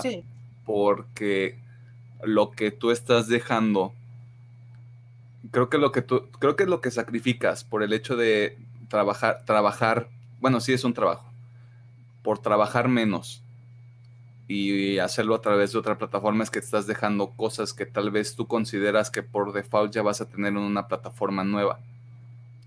Y ahí es, esto también es como una pequeña tangente, pero es muy importante que lean sus contratos y que conozcan la plataforma en la que se van a mover, porque por ejemplo Facebook no es nada más un tema de la gente que transmite. o sea, Facebook si ve que pones una expresión que se puede, que el mismo algoritmo no es una persona, es un algoritmo que dice, ah, es que tú lo, que acabas de poner va a generar la ansiedad a alguien y no puedes comentar por un día. Es como de... ¿Ya llegamos a ese punto?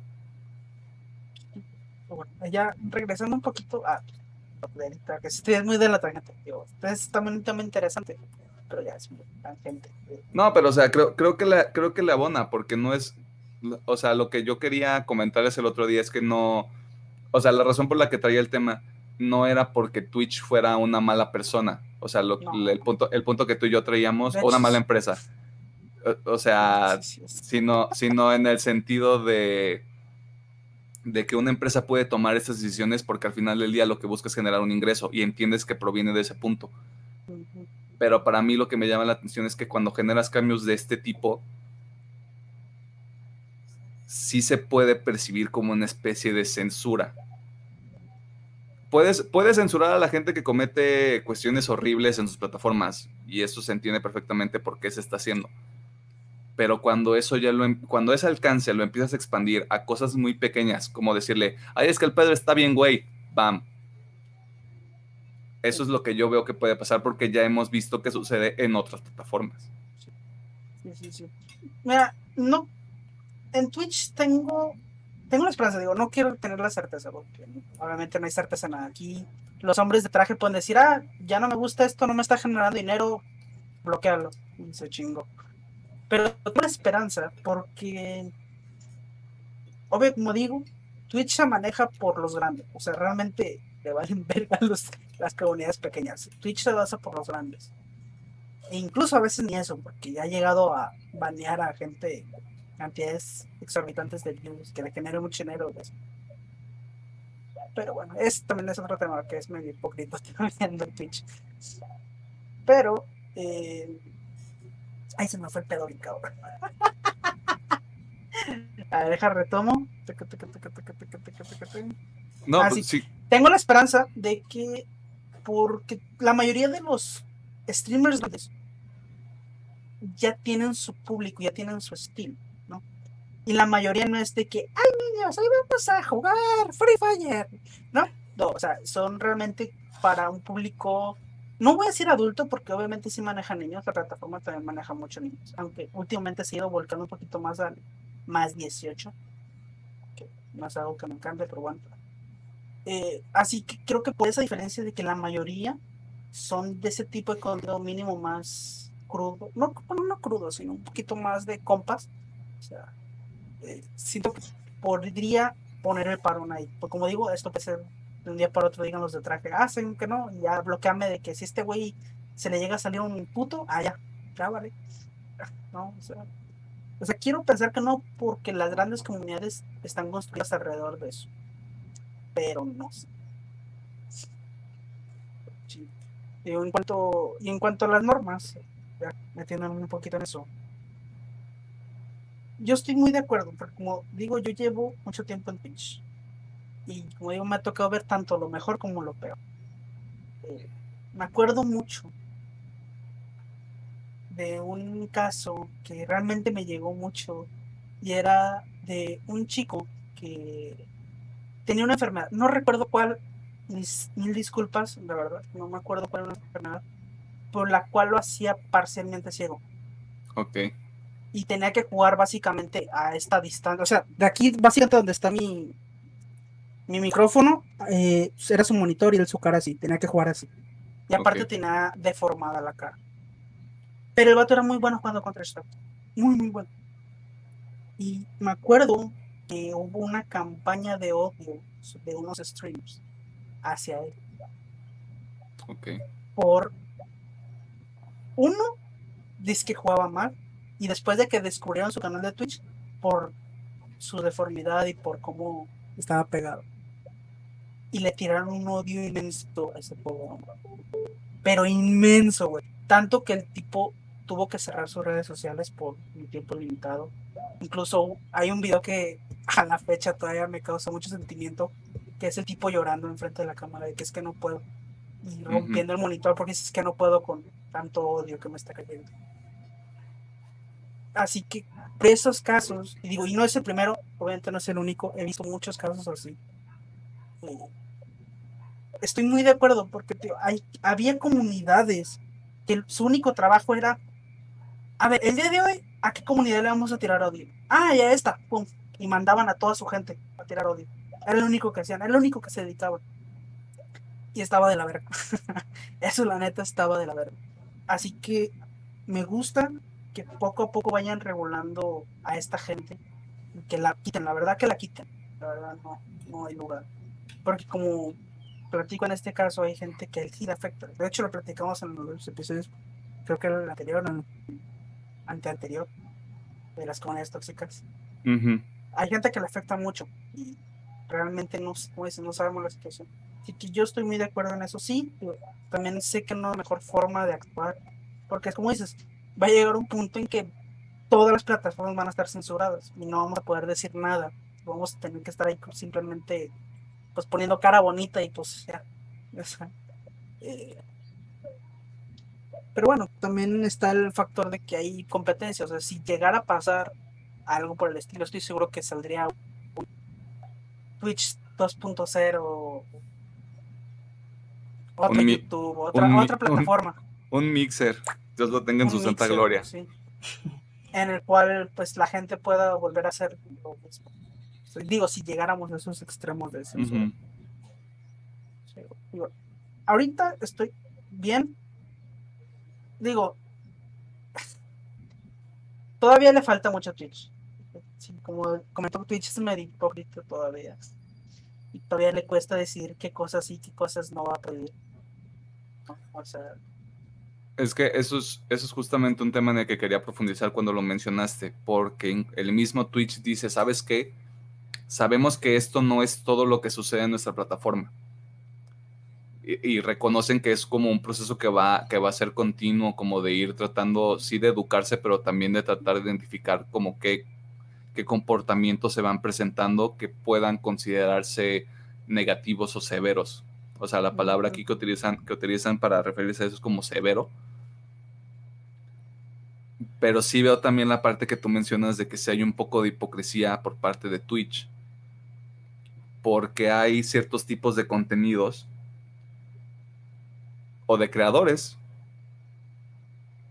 que, fomentan un tipo de contenido de, o que generan su comunidad a través de algo muy, muy específico. No quiero entrar a detalles porque creo que sería meternos en un terreno muy escabroso. Pero en términos generales sí veo que hay una disparidad entre vamos a tratar de que las comunidades sean mejores pero no le vamos a prestar atención a esto ahorita, que es una comunidad que se está generando, no a partir de un comportamiento que tú puedes decir, esto es socialmente aceptado. Que, es ahí, que es ahí donde entiendo lo que, lo que tú dices y por eso también decía, como empresa, no lo veo como algo malo, porque creo que también tienes que aceptar el hecho de que o estás, o estás ignorando esto completamente, lo cual te convierte en un hipócrita, o realmente no estás reconociendo que esto es algo dentro de tu plataforma, lo cual te vuelve un pendejo, güey. Yo creo que, bueno, es que no sé. Digo, yéndonos este tema de que cosas que parece que no le interesan a Twitch. Que yo sí me bien, porque neta sí me molesta un poco. Porque, y no, me, y no quiero que me malinterpreten, no me molesta que las chicas hagan contenido. O sea, ellas son libres de hacer lo que quieran y mi respeto. Lo que me molesta es esta doble cara de Twitch, en que una chica lo puede hacer, pero si un hombre lo hace, está automáticamente baneado. O sea, me gustaría que fuera parejo. O sea, si vas a dejar que un lado lo haga, deja que el otro lado lo haga también. Si no vas a permitir que un lado lo haga, tampoco dejes que el otro. O sea, no, no me estoy refiriendo a que es que no, por ejemplo, y si me voy ahorita muy específico, ahorita hay un boom en Twitch de streams en piscina, en bikini. Ok. tal cual. Ese es el boom ahorita en Twitch. Y está bien, o sea, si la chica lo quiere hacer, está perfecto. Pero me acuerdo que creo que un chico lo quiso hacer y se fue baneado. Es como, ¿por qué? O sea, si vas a dejar que uno lo haga, deja que el otro lo haga también. Creo que también hubo un muy popular, digo, antes sí se podía, después del cambio de reglas de Twitch, ya no, que era, había un chico que creo que siempre streameaba sin camisa pero digo, hay mucha gente que en su casa está sin camisa. Y creo que lo banearon. Y es como que, pero esta chica, por ejemplo, hay una chica que streamea básicamente con tops transparentes. Y es como que, ok, está bien, ella está en su libertad de hacerlo. Obviamente su contenido es más 18, no hay problema. Pero entonces, ¿por qué me baneaste?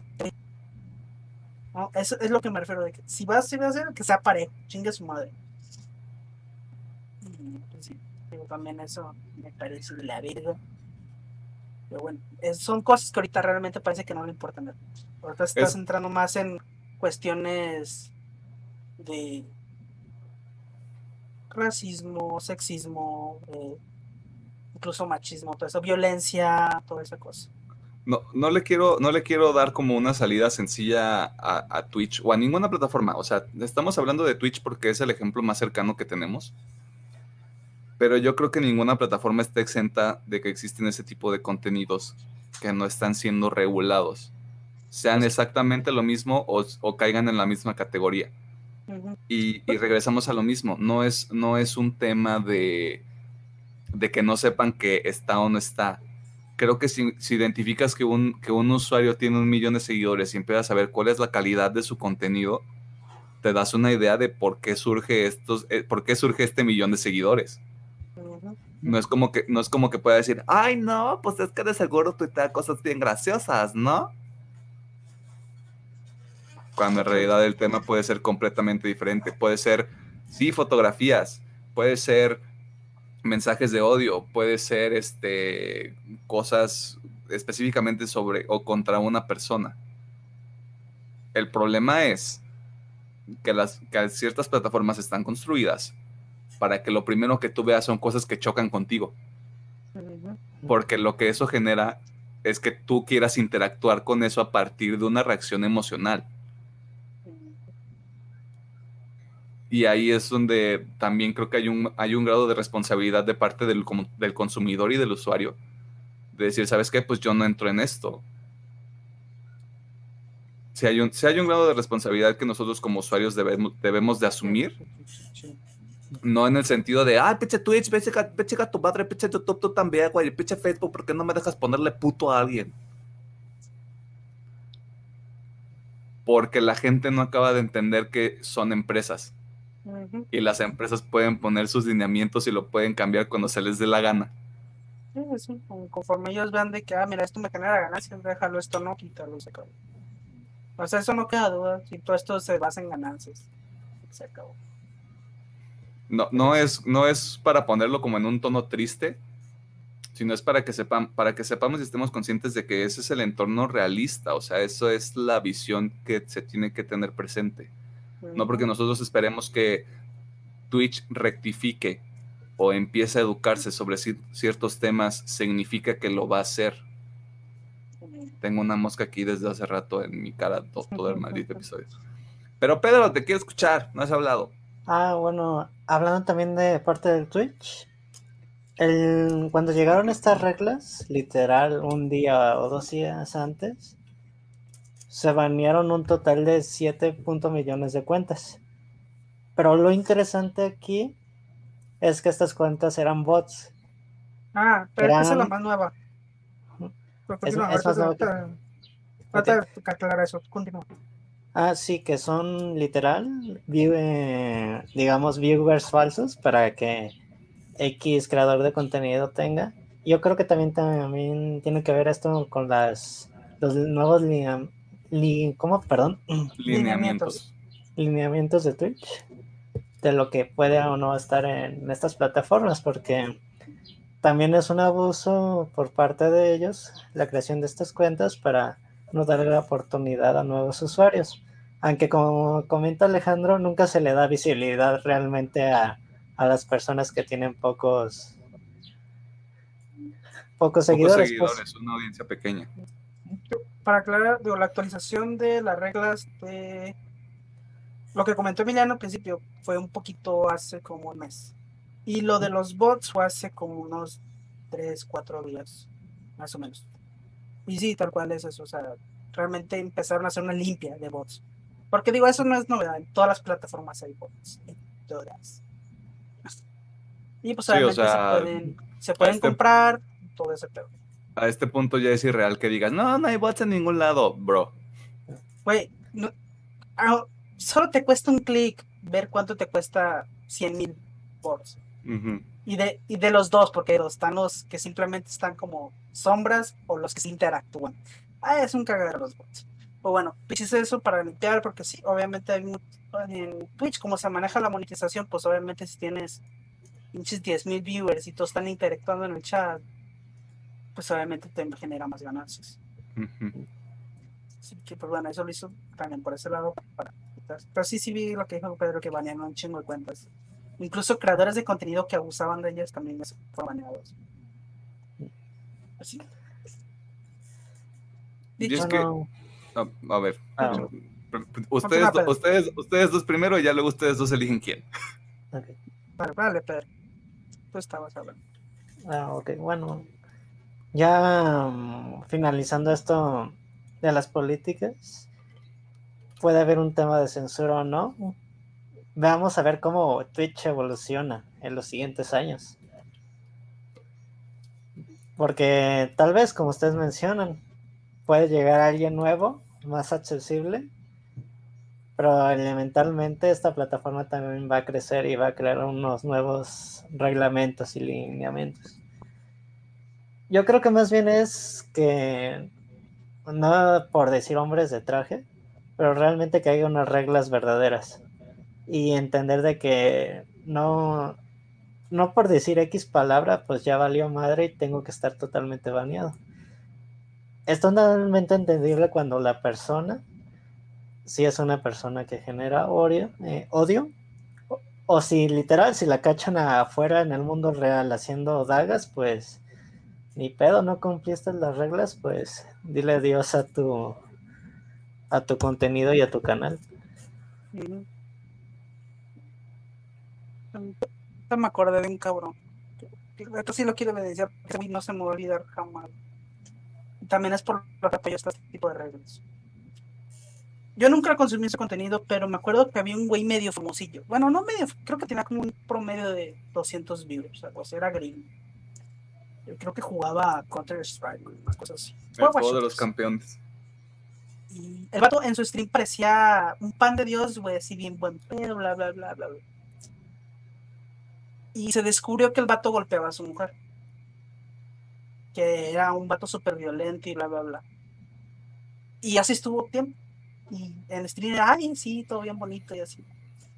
Y me acuerdo el día que lo banearon, cuando hicieron cambios de reglas, de que justamente esto de que lo que hagas afuera también afecta. Fui tan feliz, güey, de este cabrón ha sido baneado. Ah, gracias. Gracias. Por eso digo que sí, muchos cabrones pueden fingir ante la cámara, ¿no? De, ah, sí, soy bien buen pedo y afuera le pego a mi esposa y a mis hijos. Bueno, porque pues soy bien pinche violento y soy un orangután. Así que, pues, tío, o realmente ese apoyo, o sea, yo ese apoyo que haya un poquito más de control, pero aquí como digo, no me gusta que Twitch sea tan hipócrita, me gusta que si va a meter más eh, lineamientos y más, este, un poquito más de control, sea parejo.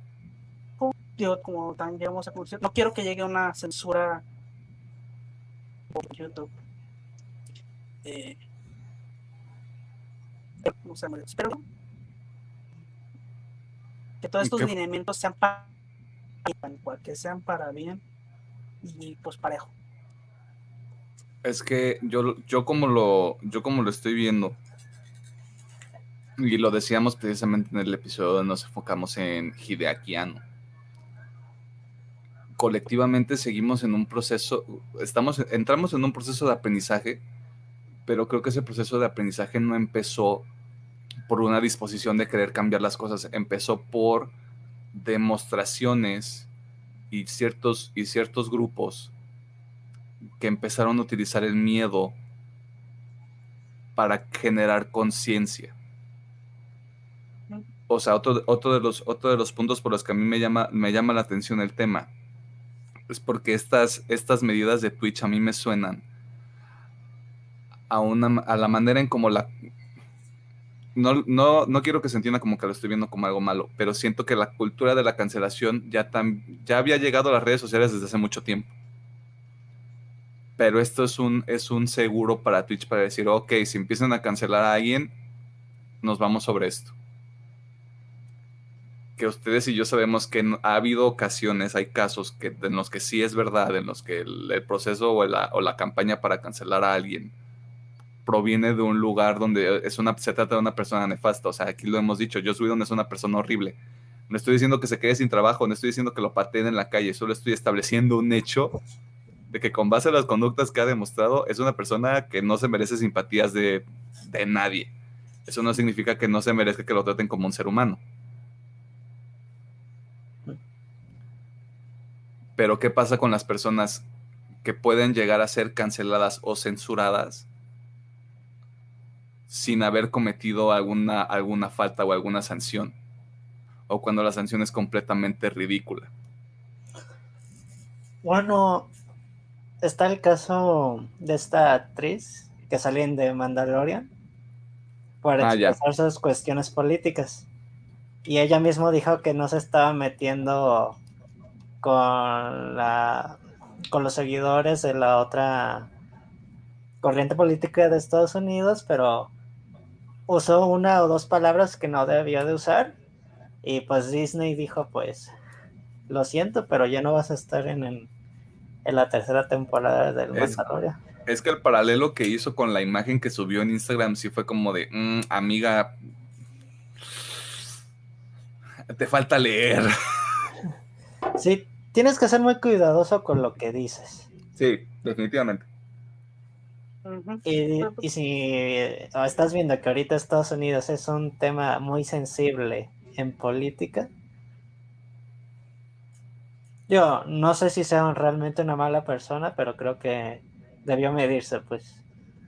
Ah, por ejemplo, yo, extrapolando un poquito el tema de las cancelaciones, alguien estoy a favor porque así nos damos cuenta del tipo de mierda que son alguna cancha. Pero en, en cuestión de cancelaciones, yo creo que, al igual como comentamos, creo que hace muchos episodios, ya ni me acuerdo de cuál. Ay, porque tenemos eh, veintitantos. van cinco, pero mi mente no, realmente no recuerde tanto. Eh, que hay muchos extremos.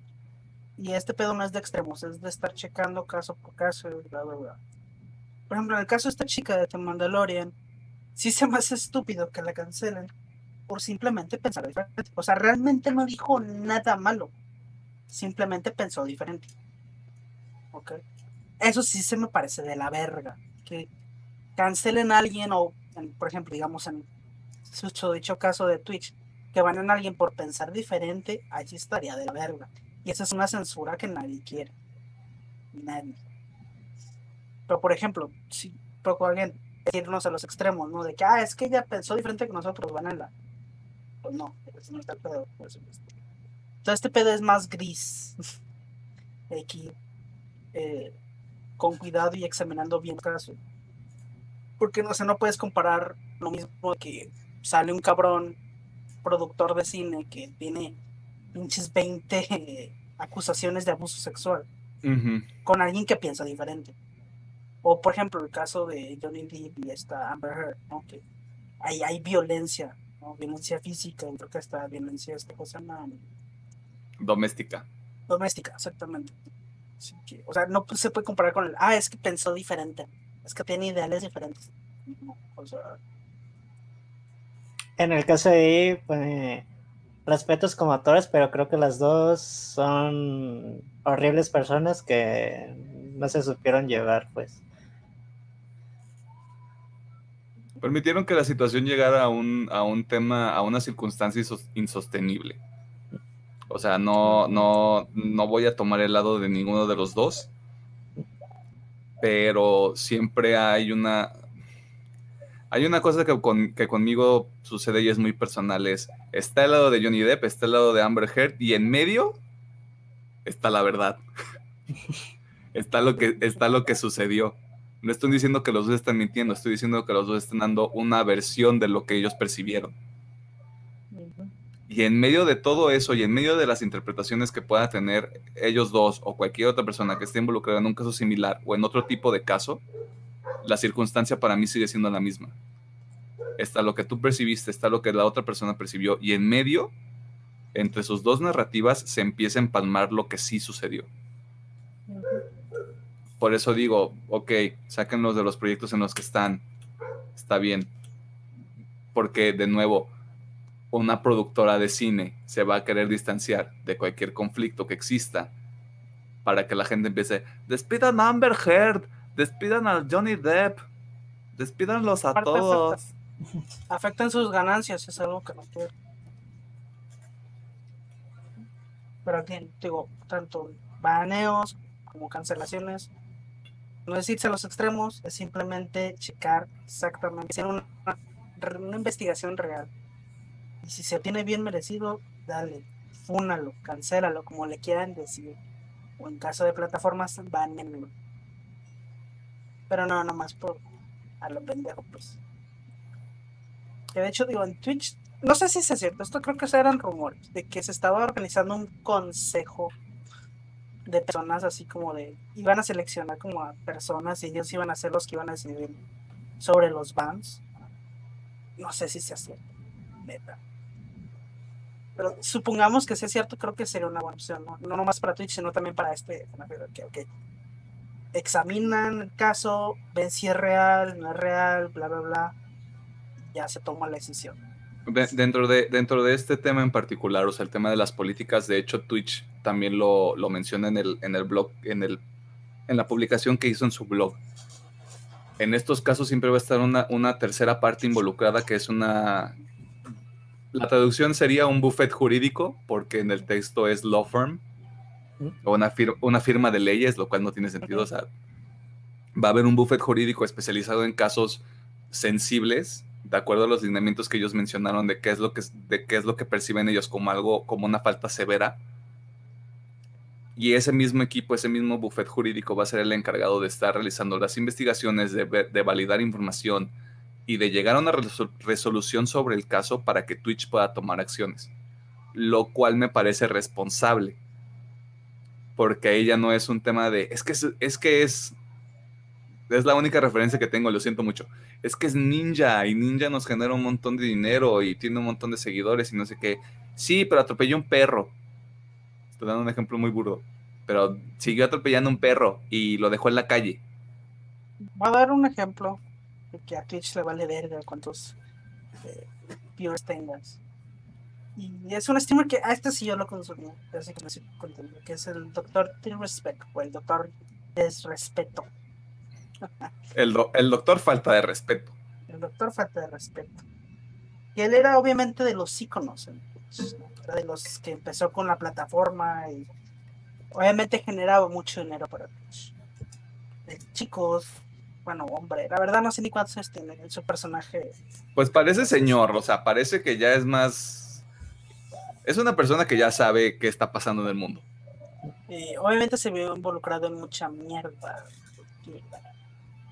Una no tiene nada que ver con Twitch porque eso es más cuestión de su pareja y él, cual fue un tema de infidelidad. Y eso sí siento que el baneo que se llevó ahí fue una estupidez porque es más tema de él y su pareja. No tiene nada que ver con Twitch. Y luego hubo una donde se acusó de abuso físico. Ok. Así que ese sí no sé. Bueno, se empezó a cargar de muchas cositas así. Al punto que Twitch dijo, ¿sabes qué? Cortas. Realmente nunca se dijo por qué fue el ban. Nunca se ha dicho, nunca han dado declaraciones. Ni Twitch, ni este. Y ahorita pues creo que es su plataforma donde él streamea. Pero hay veces que puede ser ninja, pero aún así, si cumple sus bromas te va a banear. Sí, o sea, esa, es la idea, pues, que a través de un, de un externo ya no haya esta, este comportamiento donde, no, pues es que es, es la gallina de los huevos de oro. Tenemos que protegerla a toda costa. Es como de, no, porque tú ya me dijiste, tú ya me diste cuáles eran tus lineamientos. Y esta persona rompió el lineamiento 1, 3, 5, 7 y 11. O sea, es, ya es algo serio, tienes que tomar una acción y la tienes que tomar pronto. Y aparte, no se duda en tocarse el corazón en esos casos porque algo bueno y malo a la vez en Twitch. Es de que no hay una sola gallina de huevos de oro. Y sí, tal vez ahorita, por poner un ejemplo, Ninja, el, la gallina de los huevos de oro, pero luego llega otro, que ahorita es el Auronplay. Ujú. Y esa es una gallina. Y a lo mejor en un mes llega Rubius, ¿no? Y Rubius quita el puesto a Auronplay, o no sé, y luego llega, no sé, alguien. O sea, este pedo es- va. Llega alguien nuevo, alguien que Así nada que- más la rompió de la mugre y llega a ese Así lugar. que si alguien la caga, pues no hay pedo, porque ah, pues al rato sale otro.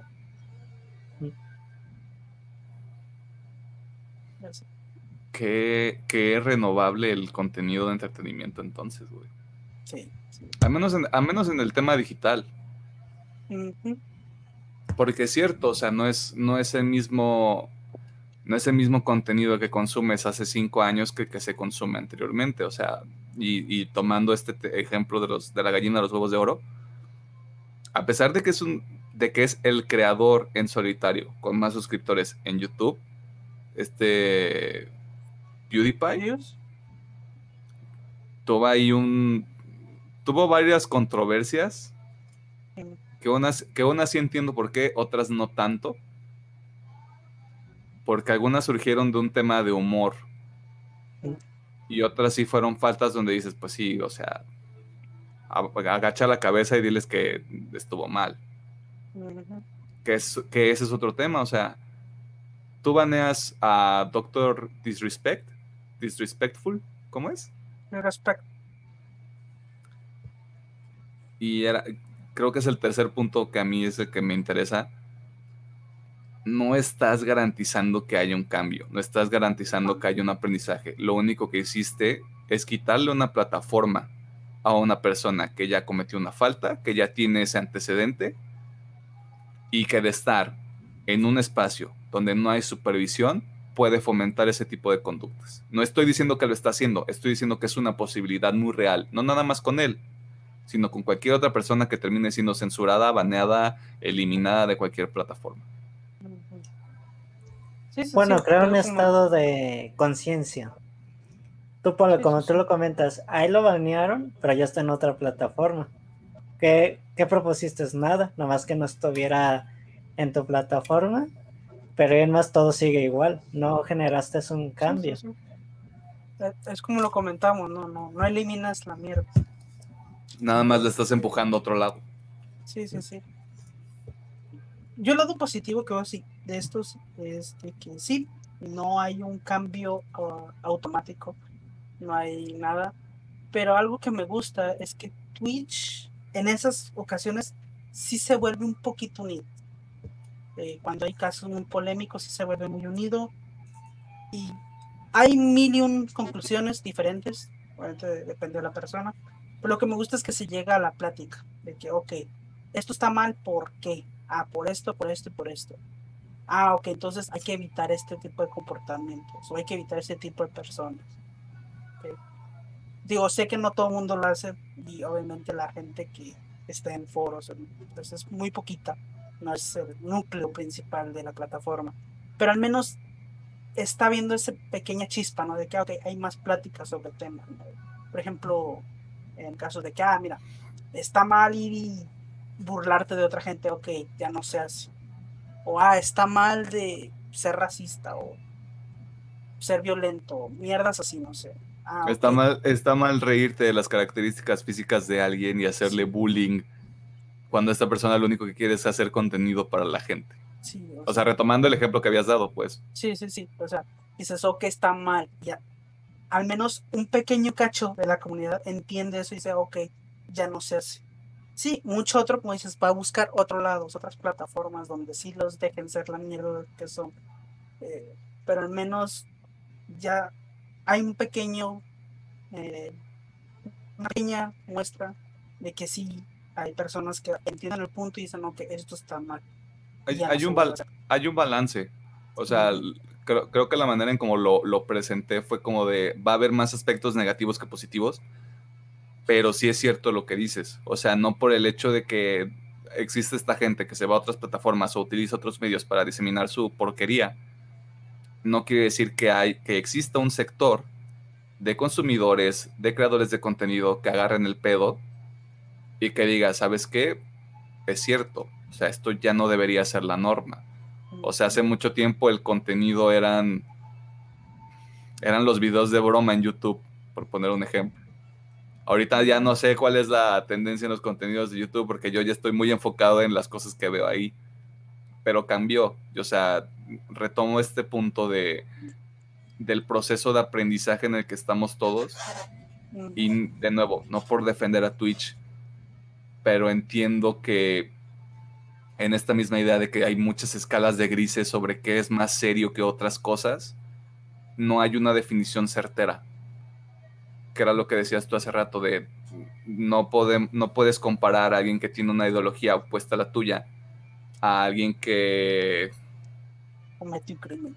A que comete un crimen, justamente. O sea, no, no es el mismo, no es el mismo proceso, no es la misma falta. Incluso no es el mismo castigo. No debería, no debería haber un castigo porque ahí estás haciendo referencia a la diferencia de ideologías. Una persona no está mal por pensar diferente a ti. No. Pero digamos, o sea, no, no una persona está mal, pero sabemos, en el caso de esta chica, de la de Mandalorian, tú sabes que trabajas para Disney, ¿no? O sea, no es sorpresa. Nadie en este mundo, al menos que seas muy pequeño, piensa que puedes ser, puedes decir lo que quieras si trabajas por una empresa. Seas actor, seas director, seas incluso maquillista. Estás trabajando para Disney, así que tú sabes que tienes que medir un poquito lo que dices, este, mientras estás en esa empresa, ¿no? Porque mientras tú estás en esa empresa es como si hablaras por la empresa. Era lo Al que menos alguna gente, algunas empresas sí lo ven. Era lo que decía, lo que decía hace rato o sea, por castigo no me refiero a córranla, quiten su trabajo, sino que una llamada de atención, porque es, incluso una llamada de atención también es un castigo. O sea, como que, dijiste esto, bájale de huevos. ok, entiendo que esta es tu ideología y que piensas así, pero tienes, por ejemplo, en una entrevista tienes atrás el logo de Disney. Sea, pues digo, a eso me refiero con castigo, no de que ah, sino que una llamada de atención también es castigo. Tiene, tiene que haber una conciencia de las personas que estén involucradas en diferentes proyectos, definitivamente. Si estás, si estás en Disney, si estás en Fox, que es Disney, si estás en... Todo es Disney ya. O sea, Chile, todo, es Disney. Sí. tienes que tener mucho cuidado en cómo se interpretan tus mensajes. Lo sé por experiencia personal y lo sé por los casos que he visto a lo largo de mi eh, consumo de contenidos en Internet. Tienes que hacerte responsable de las cosas que haces, de las cosas que dices, de las cosas que piensas y saber cuándo es un momento para compartirlo y cuándo no. Y aparte, la peor manera en la que puedes generar un diálogo es a través de redes sociales. Simplemente, o sea, actualmente no hay diálogo en redes sociales.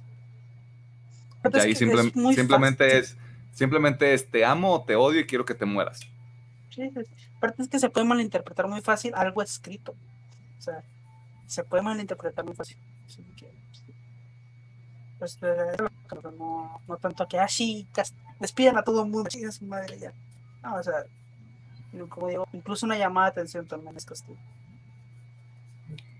Yo creo que a manera de conclusión, o sea, me gustaría escucharlos también a ustedes pero yo como lo, como lo veo, sí hay una preocupación de mi parte en cuanto a lo que pueda hacer Twitch más adelante. Concuerdo con Pedro en que sí, de alguna manera vamos a darle el beneficio de la duda para ver qué cambios se implementan con el paso de los años.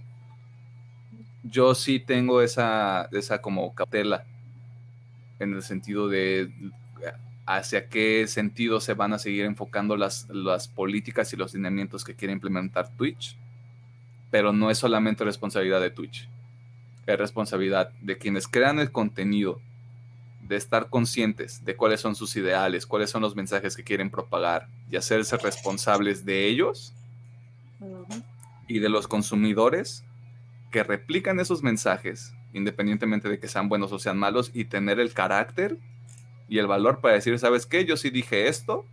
Y de nuevo, o sea, un tema de responsabilidad, no es nada más no es nada más un tema de que las plataformas son el papá y el papá te tiene que disciplinar. O sea, si ese fuera el caso, entonces papá gobierno nos tiene que educar todo el tiempo. Y, o sea, es irreal. Sabiendo que hay un mundo lleno de gente con diferentes ideas y con diferentes maneras de ver el mundo. No sé qué digan ustedes. Mm, bueno, sería muy complicado que digamos Twitch, tu te da tu primer aviso y te dice, ¿sabes qué? Si le sigues moviendo esto, pues la neta no, pero si quieres seguir aquí te podemos proporcionar, digamos, ayuda. Eso sí lo veo muy difícil, ¿verdad? Porque la neta, la plataforma tampoco tiene la responsabilidad de, de proporcionarte ese tipo de de asistencia, digamos.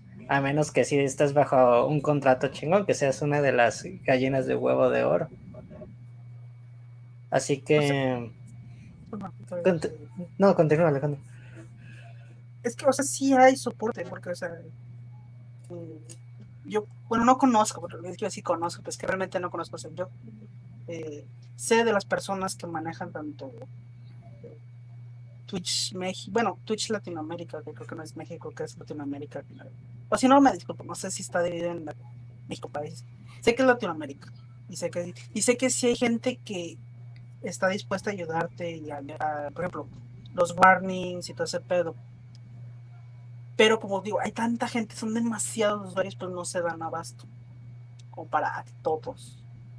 Porque sé que si hay, por ejemplo, en caso más es Cibrel Sibrel es la que está encargada, bueno, no sé si ella, solita creo que hay de ella y otra persona.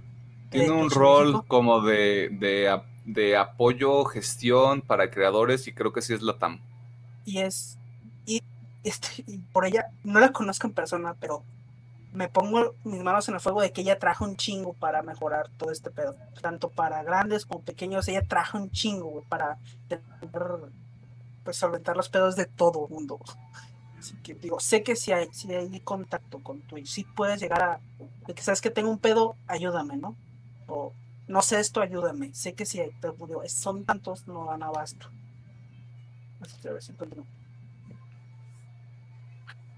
Bueno, gracias por la información, Alejandro. Yo no sabía que sí te podían dar asistencia.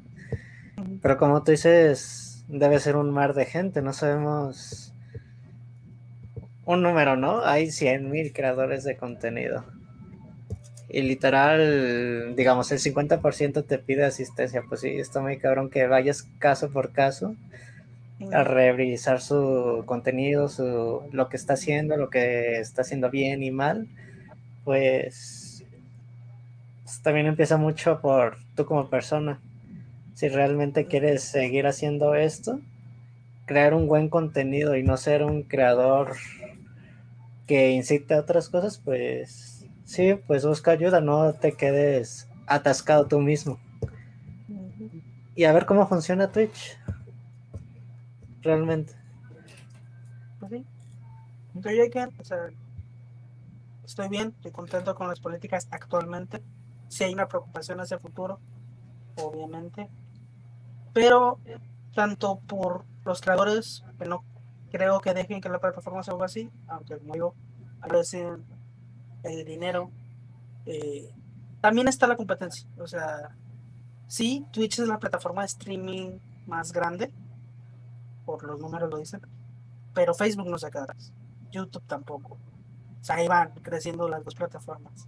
Incluso estas otras plataformas chinas y ese pedo que todavía están saliendo, también están agarrando público. O sea, si Twitch realmente quiere sobrevivir en esta guerra, pues no puede caer en más tan de que, ah, vamos a censurar a todo el mundo, o ah, vamos a llegar a extremos, pues. Así que también por ese lado siento que no va a llegar porque tanto los mismos creadores no creo que lo dejen y la competencia. O sea, si realmente quiere sobrevivir a esta guerrita que se ve que se viene, no puede llegar a esos extremos. Y si no, pues bueno, ya veremos cuál sale victorioso. Ojalá no Facebook, por favor. A ver, a ver, a ver quién sale con más dientes para comer, güey. Alguien, por favor, no Facebook. Uno. ¿Qué te digo, hombre? Y usted, persona, ente, espectro, eh, eh, identidad metafísica, que algoritmo que esté escuchando este contenido, eh, cualquier comentario que tenga sobre el tema, pues sabe que es bienvenido en la sección de comentarios de YouTube, en nuestras redes sociales, que van a estar en la descripción de este video. Nos gustaría escuchar qué es lo que piensa de Twitch, qué es lo que piensa de estas nuevas reglas, de cualquier cosa que hayamos platicado, porque creo que nos fuimos, sí, por algunas tangentes, pero creo que al final del día dan un contexto más completo de lo Y que, siempre de lo que, la conclusión de lo es que miedo a la censura. O sea, miedo a una censura completa. Sí, porque al final del día eso no beneficia, no beneficia a nadie, güey. Y al final también una cosa que es importante para un creador de contenido es que se vea natural. O sea, puedes seguir ciertos lineamientos y aún así verte natural, pero ya verte censurado creo que dificulta las cosas para algunas personas. Por eso es que también puede, puede resultar algo intimidante actualmente querer aventarte a hacer un contenido. Sobre todo cuando no sabes dónde empezar. Y no te das cuenta de que necesitas un micrófono y varias cosas para conectar tu cámara. Esto, historia real. Pues ya vámonos a las recomendaciones. Que creo que son varias. Ah, sí. creo que son varias recomendaciones esta semana. Ay, sí, sí. Le falta- creo, que, creo que en el guion, usted debe de saber esto, nosotros nos basamos en un guion para generar este contenido. Creo que guion, eh, guion, creo que Pedro no ha puesto nada. Se lo Ah, puse. sí, se puso. Perdón, como se darán cuenta, yo no leí el guion. Tú lo escribiste. Yo escribo mi parte. Porque si no, no puedo, no puedo andar balbuceando aquí mucho rato. Ya vámonos a recomendaciones para darle cierre a este cotorreo.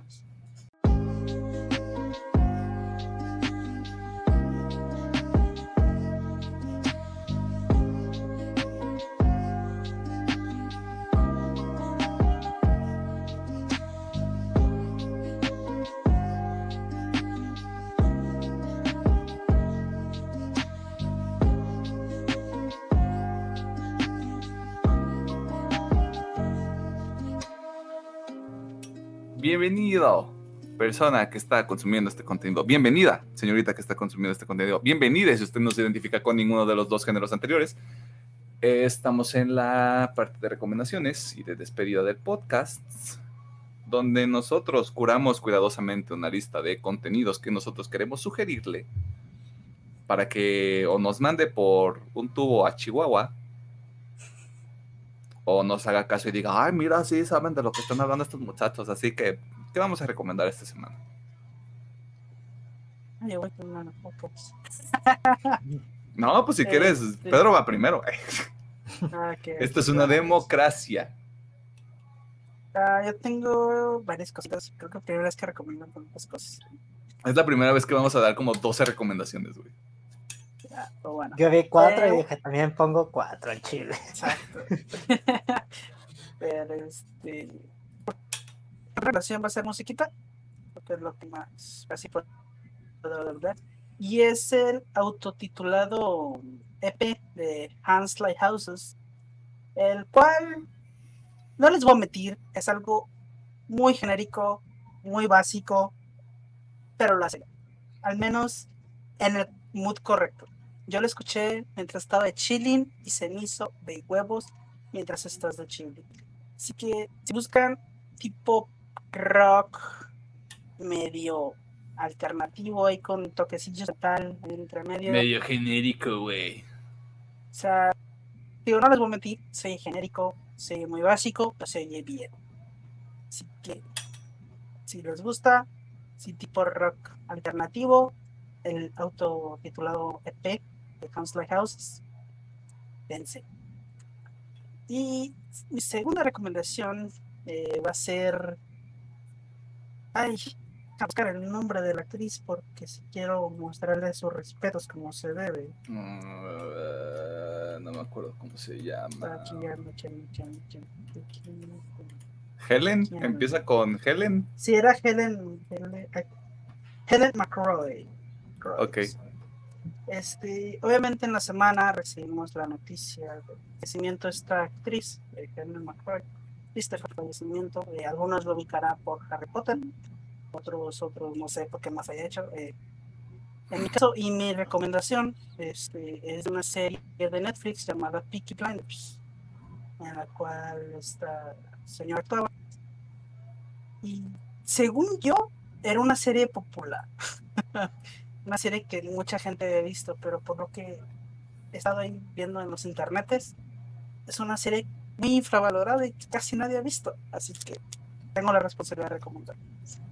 Eh, pequeño contexto, es básicamente la historia de un grupo que sí existió, parece ser, eh, por ahí de los inicios de los noventas, allá en Inglaterra, en Birmingham, para ser exactos, que igual tenían el nombre, los Blinders, el cual era una banda, eh, no sé si en la realidad eran mafiosos, pero bueno, en la serie te lo plantean como que son estafadores, slash mafiosos wannabe, Son criminales. Sí, son criminales.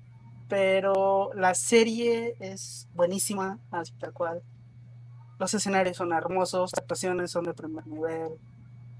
La historia es buenísima, el desarrollo de los personajes, no puedo decir nada, es tan fantástica. Así que si te gustan estos shows de época históricos con un montón de exageraciones en medio, eh, este es un muy buen show. Es un muy buen show. si les llama la atención, dense, no se van a repetir. Peaky Blinders, pues bueno, eh, que en paz descanse esta señora Ellen. que, pues, yo la voy a extrañar en esta última temporada de Peaky Blinders. Pues, bueno. Y- RT, respeto total. Sí, estoy total. Y mi segunda recomendación es un anime. Qué sorpresa. Eh, Este es un anime ¿Qué? ¿Te encuentra- estás recomendando un anime? Eh, este es un anime que igual se encuentra. Ah, bueno, Peaky Blinders se encuentra en Netflix también. Eh, bueno, Red Pretender es este anime que está en Netflix. Que yo había escuchado mucho sobre este anime. Eh, había escuchado muy buenos comentarios. Y no había tenido la oportunidad de verlo hasta hace poquito, ya que hubo, se acabó las temporadas importantes. Me puse a verlo y sí. eh, es un anime con mucho estilo. Eh, aquí por un poquito de contexto, se trata igual de una banda de estafadores. Eh, Vaya, vaya. Vaya. sí, el cual son básicamente mundiales. eh, sí, una banda de estafadores mundiales, eh, el cual es una serie que se me hizo muy divertida, muy pasajera, incluso hasta reflexiva en algunos episodios Ok. ya que sí tenemos el, el tema central que son las estafas en cada ciudad o cada arco de este anime, pero están casi ahí nomás de adorno para contarnos el pasado trágico, mm, contarnos la historia de alguno de los personajes principales. Pues, se me hizo muy bueno, es un anime muy entretenido que su animación podría parecer un poco rara, pero le da muchísimo estilo. O sea, es un anime que respira estilo. Está muy bonito. No lo sé, Bob Esponja. Arruinaría nuestro estilo. Estilo. Así que si buscan un anime que sea ligero, pero que a la vez tenga ahí sus temitas eh, interesantes, y aparte quieren ver algo tipo Ocean's Eleven o ¿cómo se llama este juego? Ajá, el- La gran estafa. Ah, ya. eh, les va a gustar. Este, si les gustan los plot twists, esta madre tiene plot twists a más no poder. Así de típico de que este era mi plan, pero no, porque este era mi plan, y no, porque este era mi plan. Plot twist, el anime. Y también tiene muy buen humor, así que es una es buena. Está en Netflix, tiene dos temporadas. Creo que la primera temporada es de 24 o de 12, no recuerdo bien. Y la segunda sí recuerdo que son 6 episodios. ¿no? Ok. Y para finalizar, mis recomendaciones, eh, otra vez, otra película nominada a los Oscars, que ya dijimos al principio, eh, Promising Young Woman. Eh, siento que aquí puede haber mucho debate entre si a la gente le parece buena, le parece mala, bla, bla, bla. Me da igual. Siento que la- el mensaje de la película es muy bueno. Independientemente si te va a gustar o no, es una película que todo el mundo debe de ver. Eh. Eh, no, aquí sí no creo que deba dar algo porque creo que podría ser un poquito de spoilers. Sí, no, di- no digas nada como de váyanse- la trama ni nada, ve en blanco, güey. Dense, este, vayan a verla. eh, está muy buena, como digo, independientemente si al final está no, es una película que todo el mundo debe ver. Enfrenten sus prejuicios. Y no sé, mis recomendaciones de esta semana. Aprobadas. Sobre todo Promising Young Woman, que creo que es recomendación por parte de los tres. Por si tenía la duda. Ya la vimos todos aquí. A Chile un episodio de Promising Young Woman, güey. Tres Sí, hombres. sí. Tres hombres hablando de Promising Young Woman. Que podría salir mal. Sí. Acepta las consecuencias. Oh, ¿Por qué debe de haber consecuencias? Pedro, antes, de que, sé. antes de que nos vayamos por la tangente. ah, ah, ok, mis recomendaciones, ¿verdad? Ujú. Ok. Yo les voy a um, recomendar cancioncitas y series. Primero les voy a recomendar esta canción que se llama Happy Endings de Machine Oda. Si les suena el nombre, es el segundo vocalista de Linkin Park. Si les gusta su propuesta de hip hop y rap, deberían checar su canción y su último disco. Aunque me da tristeza que no es el único que puede levantar la banda, pero creo que no lo va a hacer. Y es totalmente respetable si ya cerraron eso. Pero muy buena canción. La segunda sería mm, Push the Passion de Marina, que me recomendaron a esta cantante. Tiene un buen ritmo y un buen estilo musical. Me latió mucho. Y de series, les voy a recomendar primero la una que se llama Secretos y Mentiras. No es romántica ni nada, es del asesinato de en una comunidad y pues es acusado X persona y con esto se destapa que pues que en el vecindario todos son unas horribles personas aunque se vean como personas decentes. Como siempre, ¿no? Sí. Estaba en Netflix, pero creo que pues, ya no está en la plataforma. Traten de buscarla, recomendable. Tiene varios giros de tuerca que sí se van a quedar de ah, no qué loco. No esperaba que pasara esto. Y la recomendación random que nadie esperaba en este podcast es Está la, chido, la serie de Luis Miguel. A huevo. la primera temporada, totalmente recomendable. Aunque tenga un formato de novela mexicana, he de admitir que es muy buena la maldita serie. Y hoy mismo también se estrena el primer episodio de la segunda temporada. Así que es como que el hit de la chaviza mexicana para, para las siguientes semanas. ¿Qué te pasa, güey? Vamos a ponerles Miguel y vamos por unas lobuques. Me dio asco nada más decir eso. Máximo respeto para Luismi y sus rolitas. A ver qué Mi tal sol. está la... ¿De quién, habla, Sol, ¿de quién hablas? ¿De Diego Boneta? Él es el único Luis Miguel que reconozco ahora.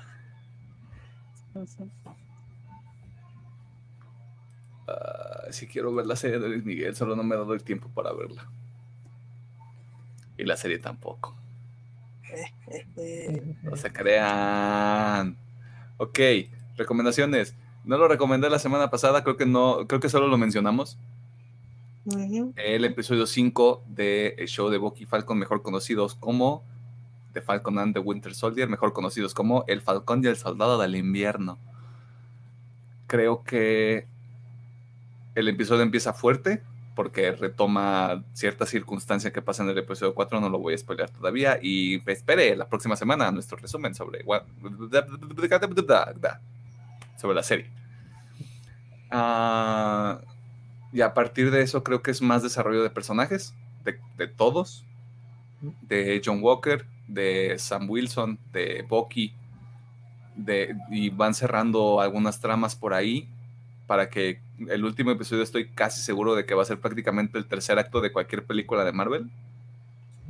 Va a haber guamazos, va a haber explosiones. Tal vez haya gente que vaya a perecer, pero es un sacrificio que estoy dispuesto a aceptar. Ah, y sí, sigue siendo recomendación. Voy a decir algo tal vez controversial, pero me está gustando, creo que me está gustando más que WandaVision. Yo apoyo a la nación. Quiero ver el final, pero sí, está. En general, sí, está muy bueno. Sobre todo, sobre todo creo que es este episodio donde hay una interacción muy interesante con a este cierto personaje afroamericano que es relevante en la historia del Capitán América. Y le sigue dando ese valor para mí. O sea, de nuevo, Marvel está apostándole a cosas diferentes y les ha salido. O sea, WandaVision es un gran producto. Creo que esta serie también está funcionando muy bien. Y a ver qué pasa con las películas, porque ahora tengo todavía más curiosidad a ver qué pueden hacer con Black Widow a pesar de que ya sabemos qué le pasa al personaje, ¿no? Dos recomendaciones musicales. Una me la robé justamente el día en el que Pedro se estaba rompiendo la cabeza tratando de ver qué recomendar. Jeje. Eh, nuevo sencillo de una banda que se llama Silverstein, de Canadá. La canción se llama Bankrupt. No les voy a decir más. Ustedes ya saben el tipo de cosas que les estoy recomendando. O les estoy recomendando que su, que su música sabrosona para armar su playlist o les estoy recomendando cosas de que sus papás van a pensar que están invocando a Satanás. Aviéntense un volado y vean cuál es este. Ah, y mi segunda recomendación es un álbum, el último álbum de este rapero que se llama Logic. El disco se llama No Pressure. Hace poquitos años me estoy empezando a meter en el, mundo del rap.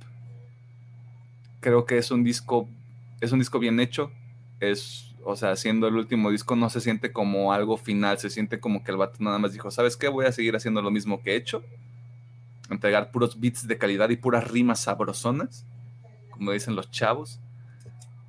Eh, y de nuevo, no, no, o sea, sé, presiento que eventualmente va a regresar y va a hacer otra gira o va a hacer otro disco. Creo que no es como una, una carta final o de despedida Simplemente es como de ahorita se acabó este cotorreo para mí. Pero no, no, no hay como una baja en la calidad, sobre todo porque es un vato que se dedicó a sacar mínimo dos álbums, álbumes, creo que desde 2016 hasta el año pasado. Que dijo, ¿sabes qué? Este es el último, ya se acabó este cotorreo. Así que ampliamente recomendado. Y ya, hay cosas que quiero leer y que tal vez recomiende, pero eso va a ser después. Y vámonos, porque aquí espantan, ¿no? Ya sé, hombre. ya sé, tengo que ver qué voy a comer, güey. Pedro, creo que se cancela lo de ir al cine hoy. Ok. Ya, me dio mucha flojera. bueno. No, es que ya, ya, ya estaba así como de. Mmm, sí. Me está dando ceñito, me está dando flojerita. Creo que mejor ya las busco en internet y me las quemo aquí en mi casa, güey. Perdónenme. Soy una persona ilegal. Rentadas. Corta eso. rentado en internet. O sea, si las encuentro para rentar, las rentaría, güey. Pues supongo que están en Cinepolis Click. No creo. ¿No? A ver, Unas dos o tres, si acaso. O sea, todavía, todavía me falta Mank y Sound of Metal que están en, en streaming. Ya sé dónde puedo rentar Minari.